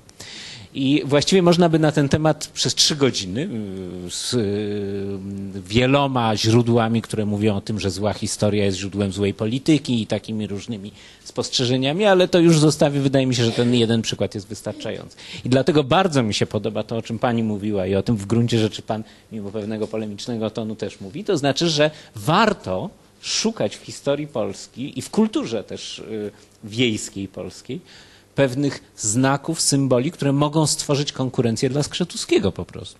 To znaczy, że jeżeli ma, mamy takie, e, ja na przykład o tym nie wiedziałem, ponieważ ja jestem ani, ani pochodzenia chłopskiego, ani szlacheckiego, tylko ja wywodzę się z żydowskiego, nomadycznego ludu, który wędruje w różne miejsca. I w związku z tym e, e, się po prostu o tym dowiedziałem, że istnieją te krzyże, które stawiano z okazji no właśnie zniesienia pańszczyzny. Dla mnie to byłby symbol, który można by naprawdę spróbować wnieść do tradycji kulturowej polskiej, który nie istnieje. No, moim zdaniem jego po prostu nie ma. Tak samo jak pan mówi o tym, że się nie czci ofiar strajków chłopskich, które zostały zatłuczone czy tam zastrzelone w trakcie tych strajków. I, e, i, I tu jest moim zdaniem e, ogromne zadanie, aczkolwiek dla modernizującej się Polski w szerokim sensie, natomiast, e, natomiast moim zdaniem ono jest też niezwykle trudne, dlatego że tak naprawdę polskie imaginarium, polska wyobraźnia ukształtowała się w XIX wieku i powiedziałbym pomiędzy panem Tadeuszem a potopem została zagospodarowana przez tą mitologię szlachecką, I, e, i z, która jest bogata, atrakcyjna, ma naprawdę ogromne zasoby. E, Ma ten mit pierwszej Rzeczpospolitej od morza do morza i tak dalej, i tak dalej. To nie jest wcale łatwo stworzyć konkurencyjną narrację. Mimo wszystko kultura chłopska ma trudność z wygenerowaniem tego rodzaju konkurencyjnej narracji z wielu różnych względów, również e, takich strukturalnych, chociażby to, że ona jest niezwykle różnorodna i jest bardzo trudno. E, powiedzmy, Skrzetuski jest jeden, a różnych bohaterów chłopskich jest bardzo wielu. Ale, y, ale, ale to wcale nie znaczy, że nie, nie należy próbować. Znaczy akurat tu uważam, że, że warto to próbować właśnie w kierunku jakiejś próby rozstania z tym, z tym skrzetuskim, bym to tak określił. I, i, i- to jest właściwie y, odpowiedź na, na, na to pytanie. Natomiast mm, o ile chodzi co do tej pozytywnej historii, to ja mogę powiedzieć o dwóch. Y, Jeden to jest y, książka Jana Sowy, które się nazywa, która się nazywa Fantomowe Ciało Króla i jest próbą przepisania historii Polski, y, umieszczenia jej zresztą w tym kontekście, o którym y, Pan mówił, to znaczy y, tego na wschód od Łaby, czyli nie tylko kontekstu polskiego, ale w ogóle pewnego rodzaju y, peryferyjności cywilizacyjnej wszystkiego, co jest na wschód od Łaby, niezależnie czy peryferyjność wartościujemy pozytywnie, negatywnie i tak dalej, i tak. I to jest na pewno bardzo ciekawa książka. I pracę historyka, zresztą francuskiego, który zajmował się e, historią Ukrainy tak naprawdę, ale tej Ukrainy, która była w, w, w obszarze władania polskim.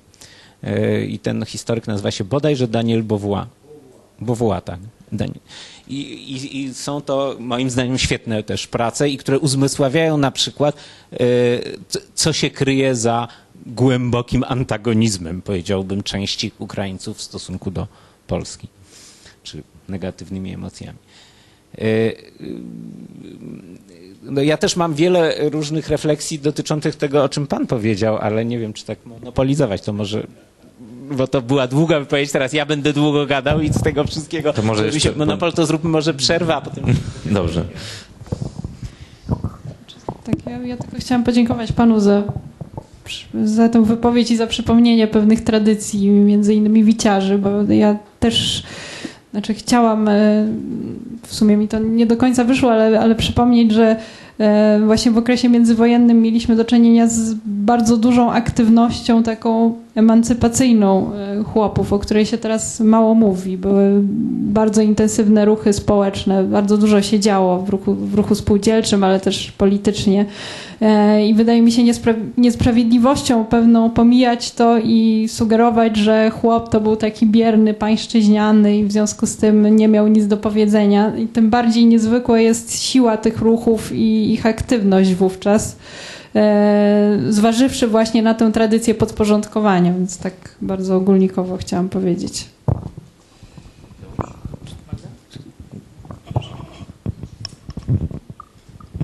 E, Jeszcze chciałabym się tylko odnieść do Pana wypowiedzi, ym, bo Pan powiedział coś takiego, że, że trochę nieważne, jaka to jest tradycja, ym, z którą się utożsamiamy i na której budujemy kulturę, nieważne, czy ona tak do, do końca była prawdziwa, czy nie, bo, bo, bo, bo są przykłady w historii, gdzie, gdzie są jakieś tam zapo, zapożyczone, nie wiem,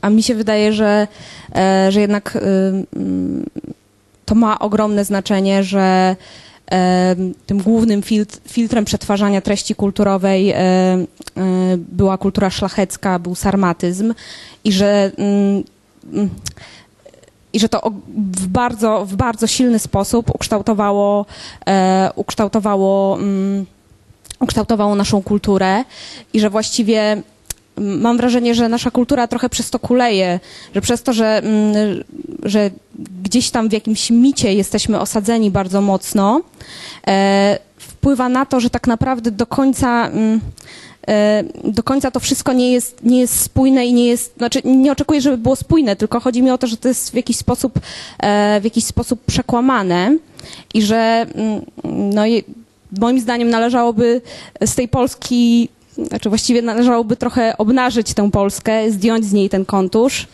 i zobaczyć, co tam w środku się kryje, bo być może e, takie mm, po prostu przyznanie mm, prawdy, że, że, że większość z nas ma, mm, e, ma korzenie chłopskie, byłoby takim początkiem budowania trochę, mm, e, trochę innej narracji, trochę innej kultury, no bo jeżeli mamy em, takie treści, które, które możemy sobie przeczytać u, u, Rymkiewiczów, że, że tak naprawdę dzięki, e, dzięki, dzięki, sarmat, dzięki sarmatom to myśmy się mogli stać Polakami, no ale co to za co to za bycie Polakiem, jeżeli to jest z jakiegoś, nie wiem, pańskiego gestu nadane? No, czy, czy, czy, to, ta, ta, to, czy to ma być taka, taka polskość? To po pierwsze. Po drugie, mi się wydaje, że mm, e, w pewnym sensie taka wizja polskości i taka wizja narodu wybranego w pewnym sensie em, jest szkodliwa właśnie w, w takim ujęciu sarmackim,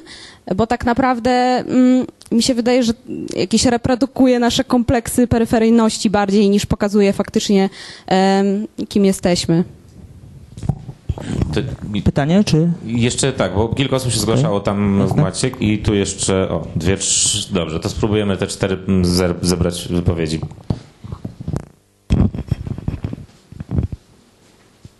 Także może tutaj o, nie mówić tyłem do profesora. E, Maciej Łapski, e, Warszawa Społeczna i od niedawna również e, Polska Społeczna. Chciałem powiedzieć trochę właśnie z tej perspektywy ludzi, którzy walczą o te różne publiczne sprawy. Z perspektywy po prostu rodzica, z perspektywy mieszkańca, z perspektywy pracownika oświaty, czy człowieka pracującego na umowie śmieciowej. Ponieważ właśnie myślę, że w, świat, w świecie nauki czy, czy w świecie mediów takiej perspektywy bardzo brakuje, e, a jednak e, ta perspektywa mówi dużo o zaangażowaniu ludzi. To znaczy, że ludzie faktycznie czują potrzebę zaangażowania i ludzie doskonale rozumieją strukturę klasową i miejsce, które w niej zajmują. E, To znaczy szkolna kucharka zdecydowanie bardziej rozumie swoje miejsce w rzeczywistości i wie, jakim procesom podlega, wie, kto rządzi i wie, jakie jest miejsce w świecie niż e, student politologii czy student socjologii. Ona to rozumie, bo po prostu codziennie się z tym spotyka i kiedy rozmawiamy e, po prostu w trakcie działania z, z, wieloma ludźmi, no tutaj w Warsz- z, z, akurat w Warszawie z, z, warszawiakami, ale to też nie do końca jest perspektywa, ponieważ ludzie, z, którymi współpracujemy czy działamy, to są tak samo ludzie, którzy równie dobrze e, odnaleźliby się e, w małej wsi, małej miejscowości czy gdziekolwiek indziej, bo tam są e, tacy sami ludzie, którzy mają takie same problemy i bardzo dobrze to, to wszyscy rozumieją. Wszyscy ci ludzie, których głosu brakuje w mediach publicznych, brakuje w rzeczywistości e, i ten mit klasy średniej, e, no bardzo dobrze, że Mateusz w jakiś sposób obalił, e, ponieważ tak nie jest do końca. No faktycznie kultura aspiracji dominuje wśród, dominowała przynajmniej wśród młodych ludzi do pewnego czasu. Jakieś 10 lat temu, 7 lat temu było faktycznie tak, że młody człowiek, który szedł na studia, myślał, że stawał się, stanie się jakimś rekinem biznesu, że w ogóle no nie wiadomo kim będzie, że powtórzy się scenariusz z Miłości na Bogato czy, czy jakiegoś innego e, wielkomiejskiego serialu. E, później jednak e, no, nie stał się kowalem e, własnego losu, tylko oberwał młotem. E, doszedł do trzydziestki i dzisiaj już wie, że to wszystko były jakieś mity, że to były bajki. No i nast- następiło, nastąpiło jakieś przełamanie tożsamościowe, że ten człowiek dzisiaj patrzy na rzeczywistość zupełnie inaczej. Dlatego też te 59% poparcia dla protestów y, związkowych y, ma miejsce. Dla- Dlatego ludzie te protesty popierają, bo sami widzą, jak to się dzieje. Dzisiaj młodzi ludzie też trochę ulegają tej kulturze aspiracji, ale w zdecydowanie mniejszym stopniu. Sam też y, wielokrotnie pracowałem w różnych centrach wyzysku, call center i tego typu, typu y, nie wiem jak to nazwać, ale, ale naprawdę y, niezbyt przyjemnie w tych miejscach się pracowało. I to nie jest tak, że ci ludzie się nie organizują, bo oni nie chcą. Znaczy oni poczują potrzebę organizacji się, organizowania się, tylko po prostu widzą brak perspektyw do istnienia takiego ruchu. I tu akurat profesor dobrze zauważył, że to najbardziej wśród młodych widać, że przyczyną braku organizowania się młodych ludzi w Polsce jest brak silnych związków zawodowych, bo gdyby były, ten świat pracy byłby zupełnie inaczej ułożony i zupełnie inaczej młodzi ludzie reagowaliby na rzeczywistość. Jeszcze jedna rzecz, e, która jest bardzo ważna w tej dyskusji, to znaczy e, kryzys zaufania społecznego. Znaczy on się moim zdaniem nie wziął e, z jakichś z odległych czasów, tylko jak dobrze Magda zauważyła, wziął się z transformacji gospodarczej, ale głównie wziął się z tego, że Solidarno, Solidarność, a właściwie eli- elity sprzedały po prostu interesy robotnicze. To znaczy powstała jakaś elita wśród działaczy Solidarności, która po prostu pożegnała się z, e, z programem e, Samorządnej Rzeczypospolitej, no i zaczęła wprowadzać neoliberalne reformy. Tak też e, byliśmy też na tych protestach pracowniczych ostatnich, no i podszedł nas jeden ze związkowiec ze Śląska i mówił, Buzek nas sprzedał, Wałęsa nas sprzedał, ale ten Duda to, to ino dobrze mówi, no bo, bo on, jemu nie chodzi o to, żeby gdzieś tam się złapać, tylko chodzi o to, żeby rozwiązać konkretną sprawę, żeby rozwiązać konkretny problem i faktycznie dać podmiotowość ludziom, e, zwykłym ludziom, którzy mogą walczyć o swoje prawa. No i jeszcze ostatnia rzecz, ten kontekst miasto, wieś, e, no jest, ba- jest bardzo sztucznym kontekstem, ponieważ głównym kontekstem powinna być e, klasa społeczna, czyli po prostu godne życie, bo e, po tych też naszych działaniach w Warszawie dzwonili do, na, do nas ludzie z małych miasteczek wsi i mówili, jak coś takiego zrobić u nas, jak zacząć działać, jak, jak to wszystko zorganizować, bo my też walczymy, ale niekoniecznie wiemy, jak coś tam zrobić. No to nie jest tak, że, że żyjemy w, w, w dwóch światach, tylko żyjemy e, w kilku klasach społecznych e, i ta klasa, klasa najniższa jest tak naprawdę najliczniejsza, tylko jest trochę pozbawiona głosu. Myślę, że powoli zaczyna się organizować i powoli zaczyna się, się to zmieniać, bo media nie mówią o tych, o tych e, setkach protestów lokalnych, tylko bardziej skupiają się, się na, na życiu tak zwanej Warszawki, czy, czy po prostu elit. Dziękuję. To jeszcze tam kilka głosów, tak? Może zaczniemy od. Aha, dobrze. To, tak, to proszę. Kolega przed momentem właśnie zadał pytanie, ja już nie wiem o, o czym jest ta dyskusja, bo chyba za bardzo po prostu y, w, wchodzimy w różne tematy. Trzymajmy się tej wsi, tak? I y, ja bym może tutaj y, chciałbym poruszyć aspekt ekonomiczny, tak? Bo dyskusja jest ułomna, jeżeli nie, nie, nie, nie powiemy choć trochę o, o tych kwestiach. Przede wszystkim polska wieś ma się bardzo dobrze, tak? Przynajmniej rolnictwo eksport y, rolno-spożywczy, proszę Państwa, rośnie jakieś 20-30% rocznie, tak? No, tych pomidorków nie, y, nie hoduje się na podwórkach w Warszawie, tylko na wsi, więc y, jeżeli głównym, jeżeli naprawdę produkcja rolno-spożywcza w Polsce rośnie, idzie mocno na sprzedaż na eksport, no to trzeba powiedzieć, że nie jest tak źle, tak? Druga sprawa, wydaje mi się, iż kwestie mm, te, o, o których Państwo tutaj powiedzieli, czyli e, upadku szkół, e, niedoinwestowania i tak dalej, to nie wynika z wiejskości, tylko wynika z aspektu ekonomicznego. Szkoły nie upadają tylko na wsi, ale również w mieście, w małych miasteczkach i tak. No właśnie, więc jeżeli mówimy tutaj, iż chcielibyśmy dotować e, wspólną politykę rolną, no to ktoś zaraz się odezwie i powie, ok, a co z, rzemieślnikami, z innymi e, małomiasteczkowymi klasami. Także Tutaj wydaje mi się jest błędna identyfikacja problemu. Nie wynika ona ze wsi, z, z aspektu wiejskiego, tylko wynika z tego, iż jest to mało efektywne, tak? Nie, ja nie mówię o szkole, tak? Ja mówię o, y, o różnych instytucjach, które upadają również w małych miastach, które upadają w Warszawie.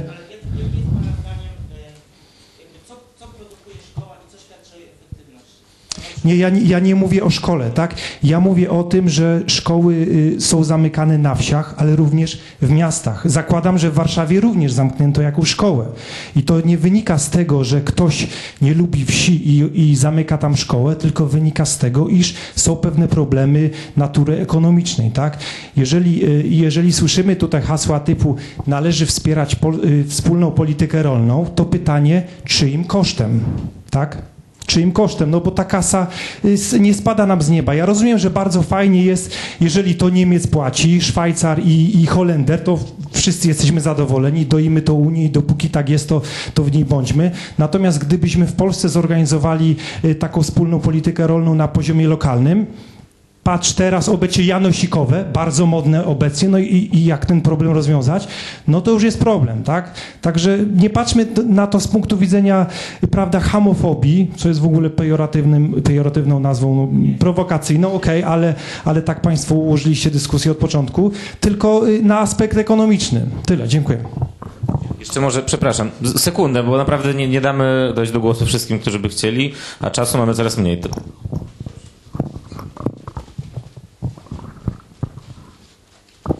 Znaczy myślę, że pana kosztem, znaczy w sensie, że naszym kosztem, tak? To znaczy janosikowe jest bardzo sprawiedliwym rodzajem redystrybucji, jak sądzę, ale możemy potem dyskutować z państwem. E, Natomiast chciałem się e, odnieść do takiego jednego e, problemu, który mm, mówiliście tutaj państwo o o tym, że znaczy doszukiwał się profesor Leder chyba e, źródeł nieufności, znaczy niskich poziomów zaufania i niskiego kapitału społecznego w pewnych formach mentalności chłopskiej. I to mi się wydaje takim bardzo kulturalistycznym wyjaśnieniem problemu. E, I, i, I po prostu to, co powiedział pan przedstawiciel Wici, myślę, że było tak naprawdę właśnie e, złapaniem te, tego źródła właśnie braku reprezentacji politycznej. To znaczy to, co odróżniało e, drugą Rzeczpospolitą, znaczy drugą Rzeczpospolitą i trzecią Rzeczpospolitą, znaczy drugą Rzeczpospolitą i, i sytuację dzisiejszą albo Polskę powojenną, to jest e, po prostu kontrola polityczna, tak? Znaczy, czy ludzie mają wpływ na, na władzę. Najniższe poziomy zaufania społecznego są e, w dwóch krajach europejskich, w Polsce i w Grecji. Zauważmy, że to są właśnie te dwa kraje, gdzie e, po 1945 roku społeczeństwo chciało innego sy- systemu politycznego niż narzucił to porządek jałtański. Grecy marzyli o komunizmie. Znaczy naprawdę, większościowo wybraliby partię komunistyczną po wojnie. Nie pozwolono im na to z powodu porządku jałtańskiego. Polacy marzyli o PSL-u, Polacy marzyli o, o, o, o, zupełnie, tak prawda, znaczy o, o, e, demokra- demokratycznym społeczeństwie. I, narzucono, im, narzucono im porządek komunistyczny. I to jest, e, znaczy nie komunistyczny, tylko, tylko e, wschodni, tak. E, I tutaj to jest ten problem, który w tych obu krajach do dzisiaj pozostał. Tak? Zarówno Grecy, jak i Polacy dzisiaj nie mają też wpływu na, na swoją politykę. Tak? Znaczy głosują na jakieś partie, a rządzą zawsze ci sami. Grecy na przykład mają ten problem bardzo mocno. I to jest prawdziwe źródło, źródło nieufności. Badania kapitału społecznego prowadzone w różnych krajach zawsze pokazują, że na wsi, w małych miastach poziom kapitału społecznego jest wyższy niż w miastach. W miastach jest bardzo mały. E, Więc nie doszukiwałbym się przyczyn tego w pańszczyźnie, szczególnie dlatego, że pańszczyzna nie była niewolnictwem tak bardzo, jakbyśmy o tym myśleli. To znaczy ten wizerunek, że chłop był e, po prostu był, był niewolnikiem, jest troszeczkę uproszczony. Tylko ostatnie dekady pańszczyzny, prawda? To, by, to był ten okres, kiedy chłop musiał przez 7 dni e, pracować dla, dla pana, tak? Wcześniej pańszczyzna to często był wymiar jednego, dwóch dni w tygodniu, tak? Czyli tak naprawdę ta historia totalnego zniewolenia nie była w wypadku polskiego chłopa tak długa, jak była w wypadku jak była w wypadku e, amery, e, amerykańskich, afroamerykanów, prawda? E, I ostatnia sprawa, no to jest, to jest pytanie, które chciałem, chciałem Państwu wszystkim zadać.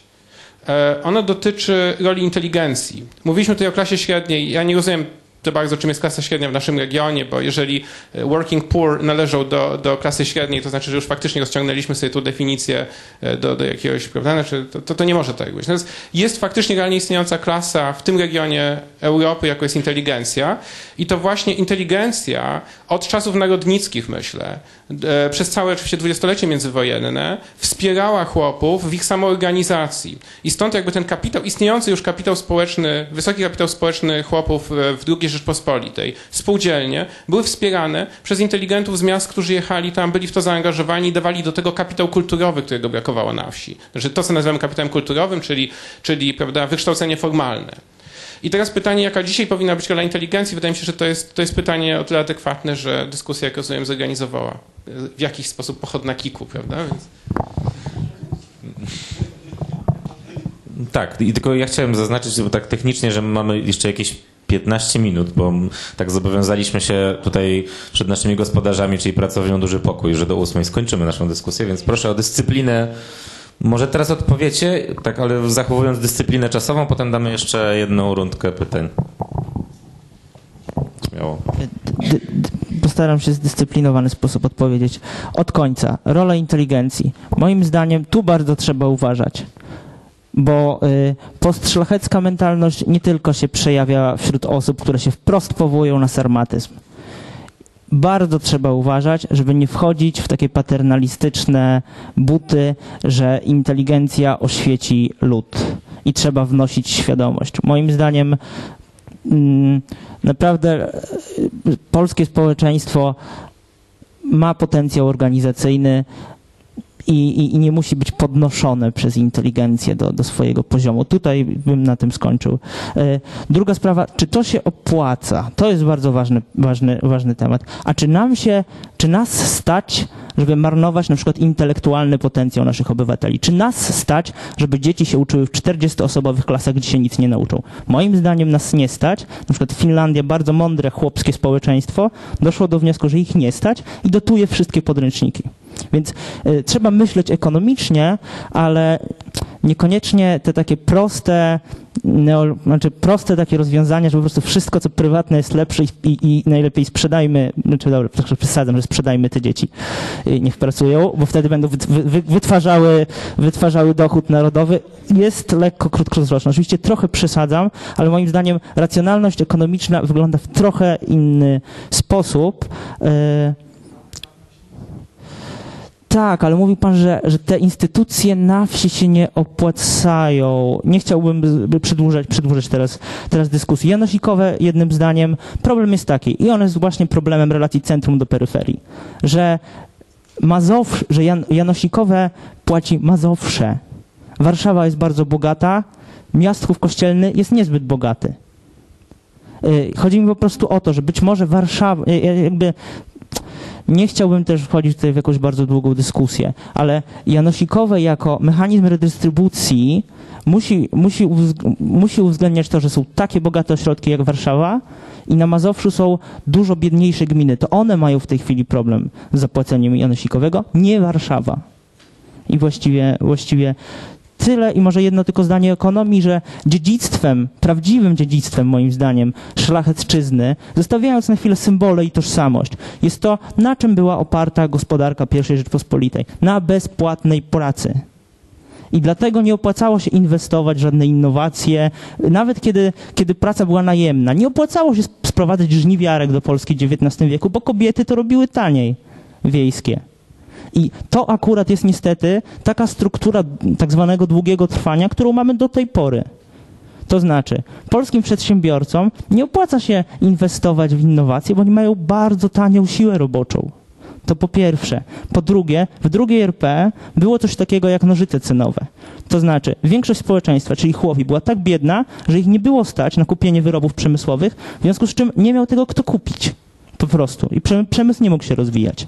I w tej chwili, jeśli, no, no, nie wiem, Krzysztof Proczkowski, taki młody ekonomista, zwraca na to uwagę, jeśli nie zlikwiduje się luki popytowej, e, konsumpcja spada po prostu w tej chwili. My powielamy, powielamy taki model peryferyjnej gospodarki, który jest naprawdę postszlachecki. Czyli, y, że jedynym, to Jeremi Mordasiewicz powiedział, jedynym surowcem naturalnym y, polskiej gospodarki jest tania siła robocza. I to jest myślenie z czasów Anselma Gostomskiego i, i szlacheckich ekonomów. To jest nasza ekonomia mniej więcej teraz. Przepraszam, już kończę.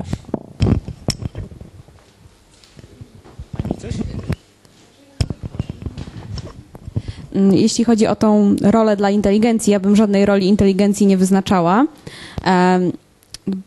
Wydaje mi się, że to, co, to, co my możemy robić mm, jako ludzie z, nie wiem, z miast, ze wsi, to em, po prostu otworzyć się na, na spotkanie z, z ludźmi ze wsi, prawda?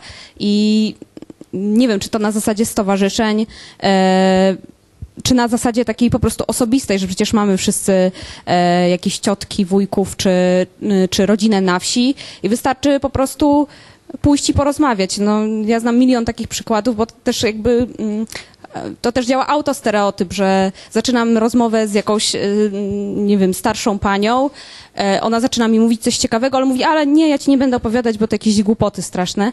I kiedy ją zachęcam i ona zaczyna opowiadać te historie, okazuje się, że to są naprawdę fascynujące rzeczy i że my możemy naprawdę bardzo dużo zrozumieć i dowiedzieć się z takich, z takich zwykłych opowieści e, zwykłych ludzi.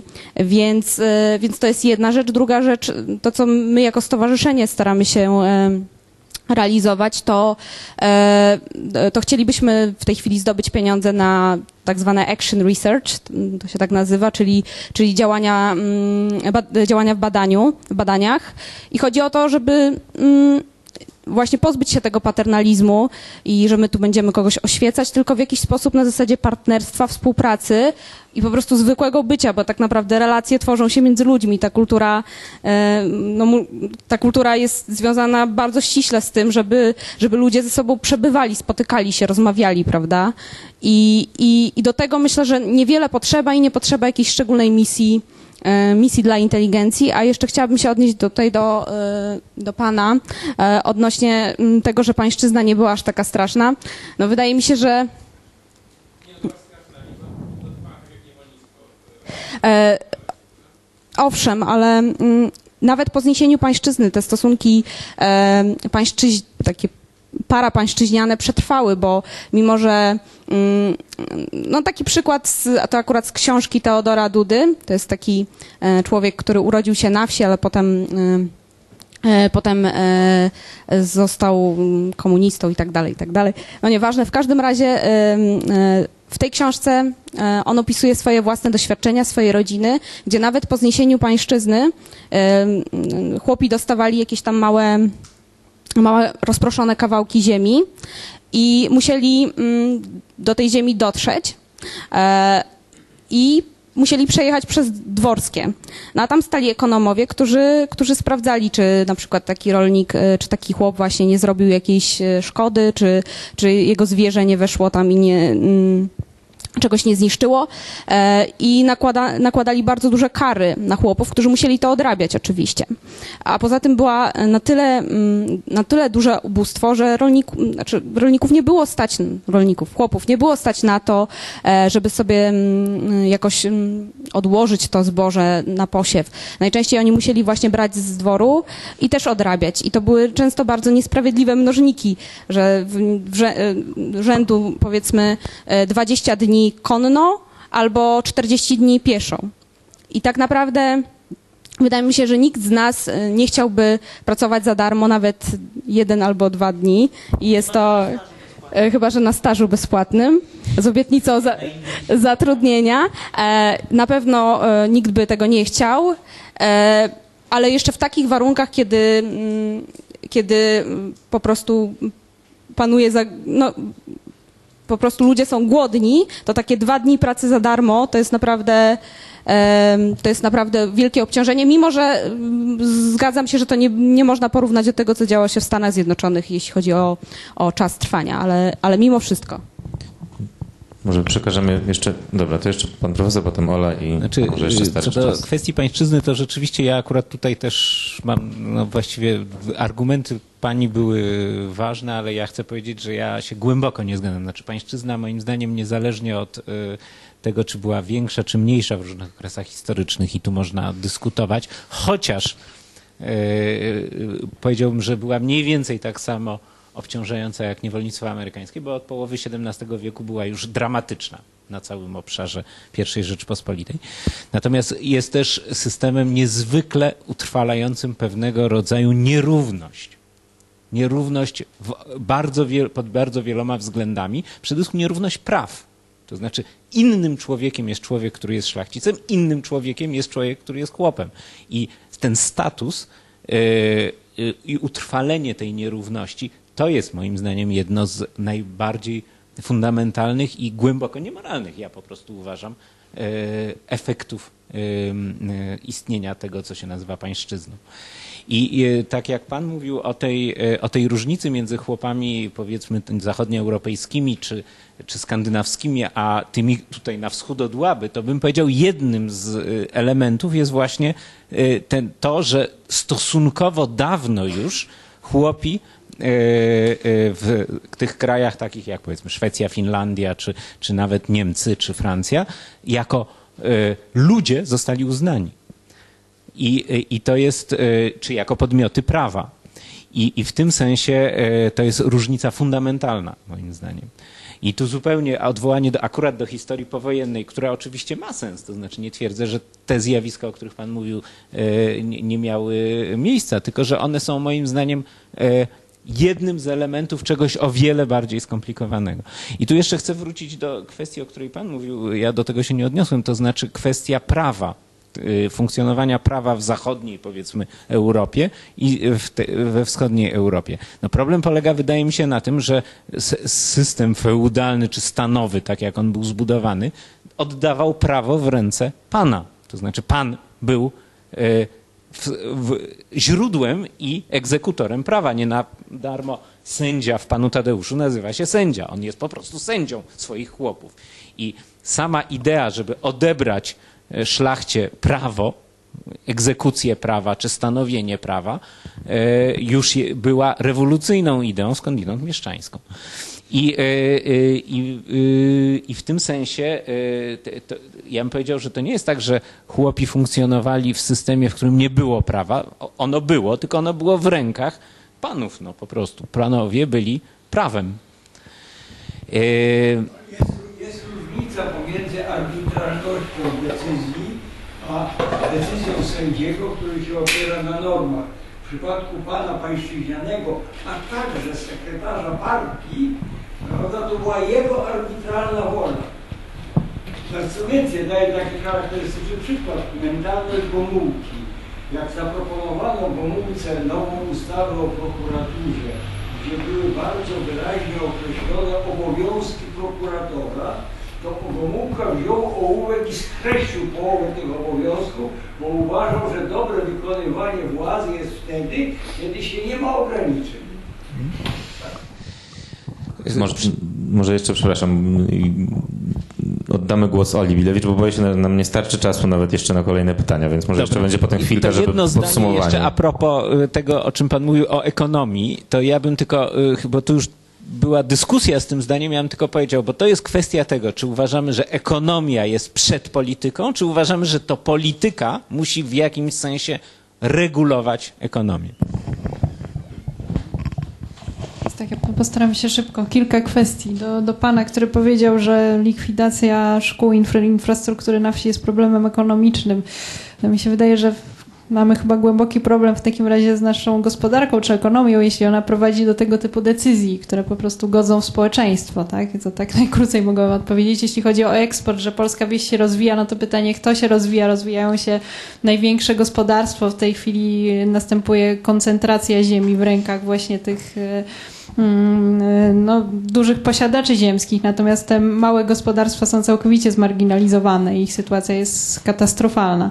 E, Co do roli inteligencji, no to to jest też temat rzeka. E, Właśnie dzisiaj czytałam fragment e, książki Drogi Postępu chłopa polskiego Wiktora Bronikowskiego, takiego dosyć ważnego opracowania, właśnie przygotowując się do tej debaty i on tam pisze, że, że inteligencja no właśnie miała bardzo często dobre intencje, ale też nie zawsze rozumiała rzeczywistość wiejską, rzeczywistość chłopską i dopiero kiedy się pojawili ci działacze rzeczywiście chłopscy, to, to, to się, to, to te ruchy mogły się rozkręcić, tak? Ale, ale, y, ale często ona miała taką inspirującą rolę jednak, do, y, jeśli chodzi o zakładanie różnych ruchów społecznych, roz, rozpoczynanie ich y, i tutaj bym jednak potwierdziła, że to jest, że, że to była rola pozytywna. No możemy spojrzeć na takie postacie jak chociażby, nie wiem, Maria Dąbrowska, która e, bardzo interesowała się wsią, pisała na ten temat, była działaczką spółdzielczą, jeździła po całej Polsce, w pewnym momencie pracowała w Ministerstwie Rolnictwa.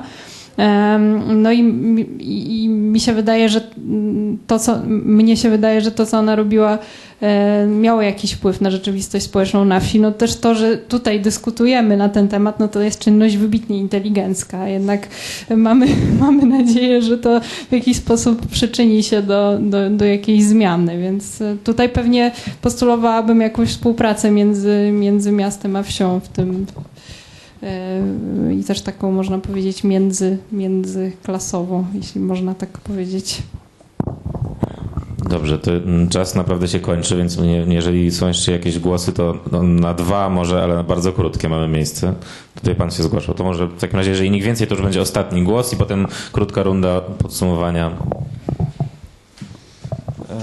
Ja mam takie jedno pytanie, właściwie uwagę i to się odnosi właśnie do tekstu w Nowych Peryferiach.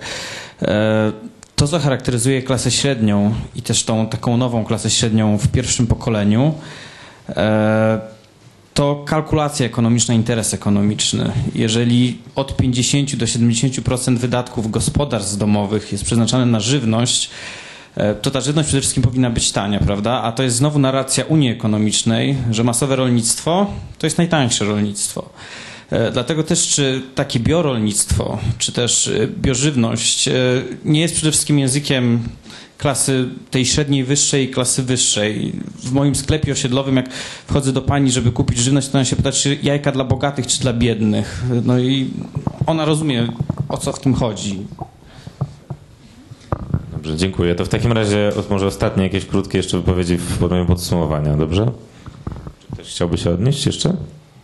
Bo może już to jest dobry moment, żeby zakończyć w takim razie. Dobrze, proszę bardzo, oczywiście.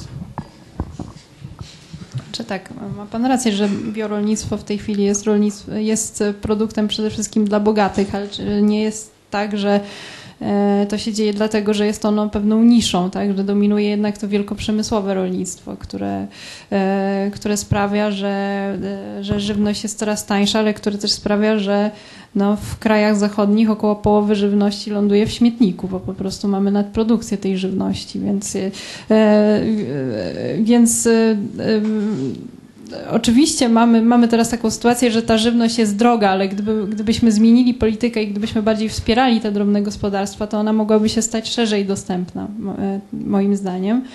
Em, co jeszcze chciałam powiedzieć? Jakoś mi wyleciało z głowy, może jeszcze za chwilkę coś dodam.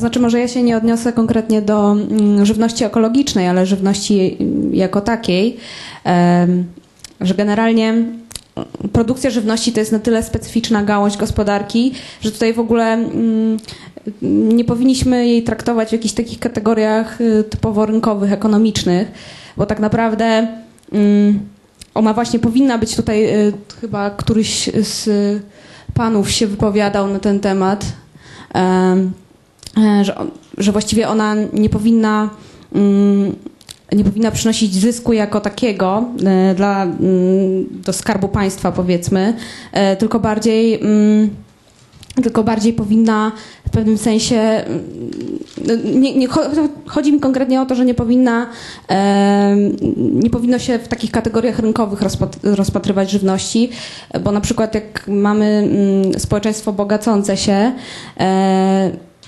które, nie wiem, wymienia sobie telewizor e, powiedzmy raz na 5 lat albo wymienia meble, no to raczej, mm, raczej nikt nie zje dwóch kotletów, prawda, jeżeli je normalnie jednego kotleta. I z, tego względu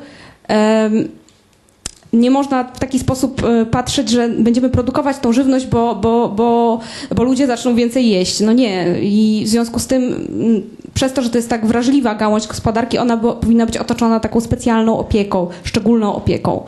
I, I to chyba tyle. A jeśli chodzi o rolnictwo ekologiczne, to jak najbardziej się zgadzam, że mogłyby powstać takie mechanizmy, które sprawiłyby, że, że byłoby to opłacalne dla wszystkich stron i, i też y, ceny mogłyby być bardziej atrakcyjne dla normalnych ludzi, nie tylko dla jakiejś tam y, uprzywilejowanej grupy. E, Bo to wcale przecież nie jest tak, że jeśli się uwolni ceny, to będzie po prostu taniej dla konsumenta. Tak mówiono o cukrze, że jak zaczniemy sprowadzać cukier z Brazylii i z Tajlandii, to będzie taniej i czy rzeczywiście cukier jest tańszy niż wtedy, kiedy były polskie cukrownie.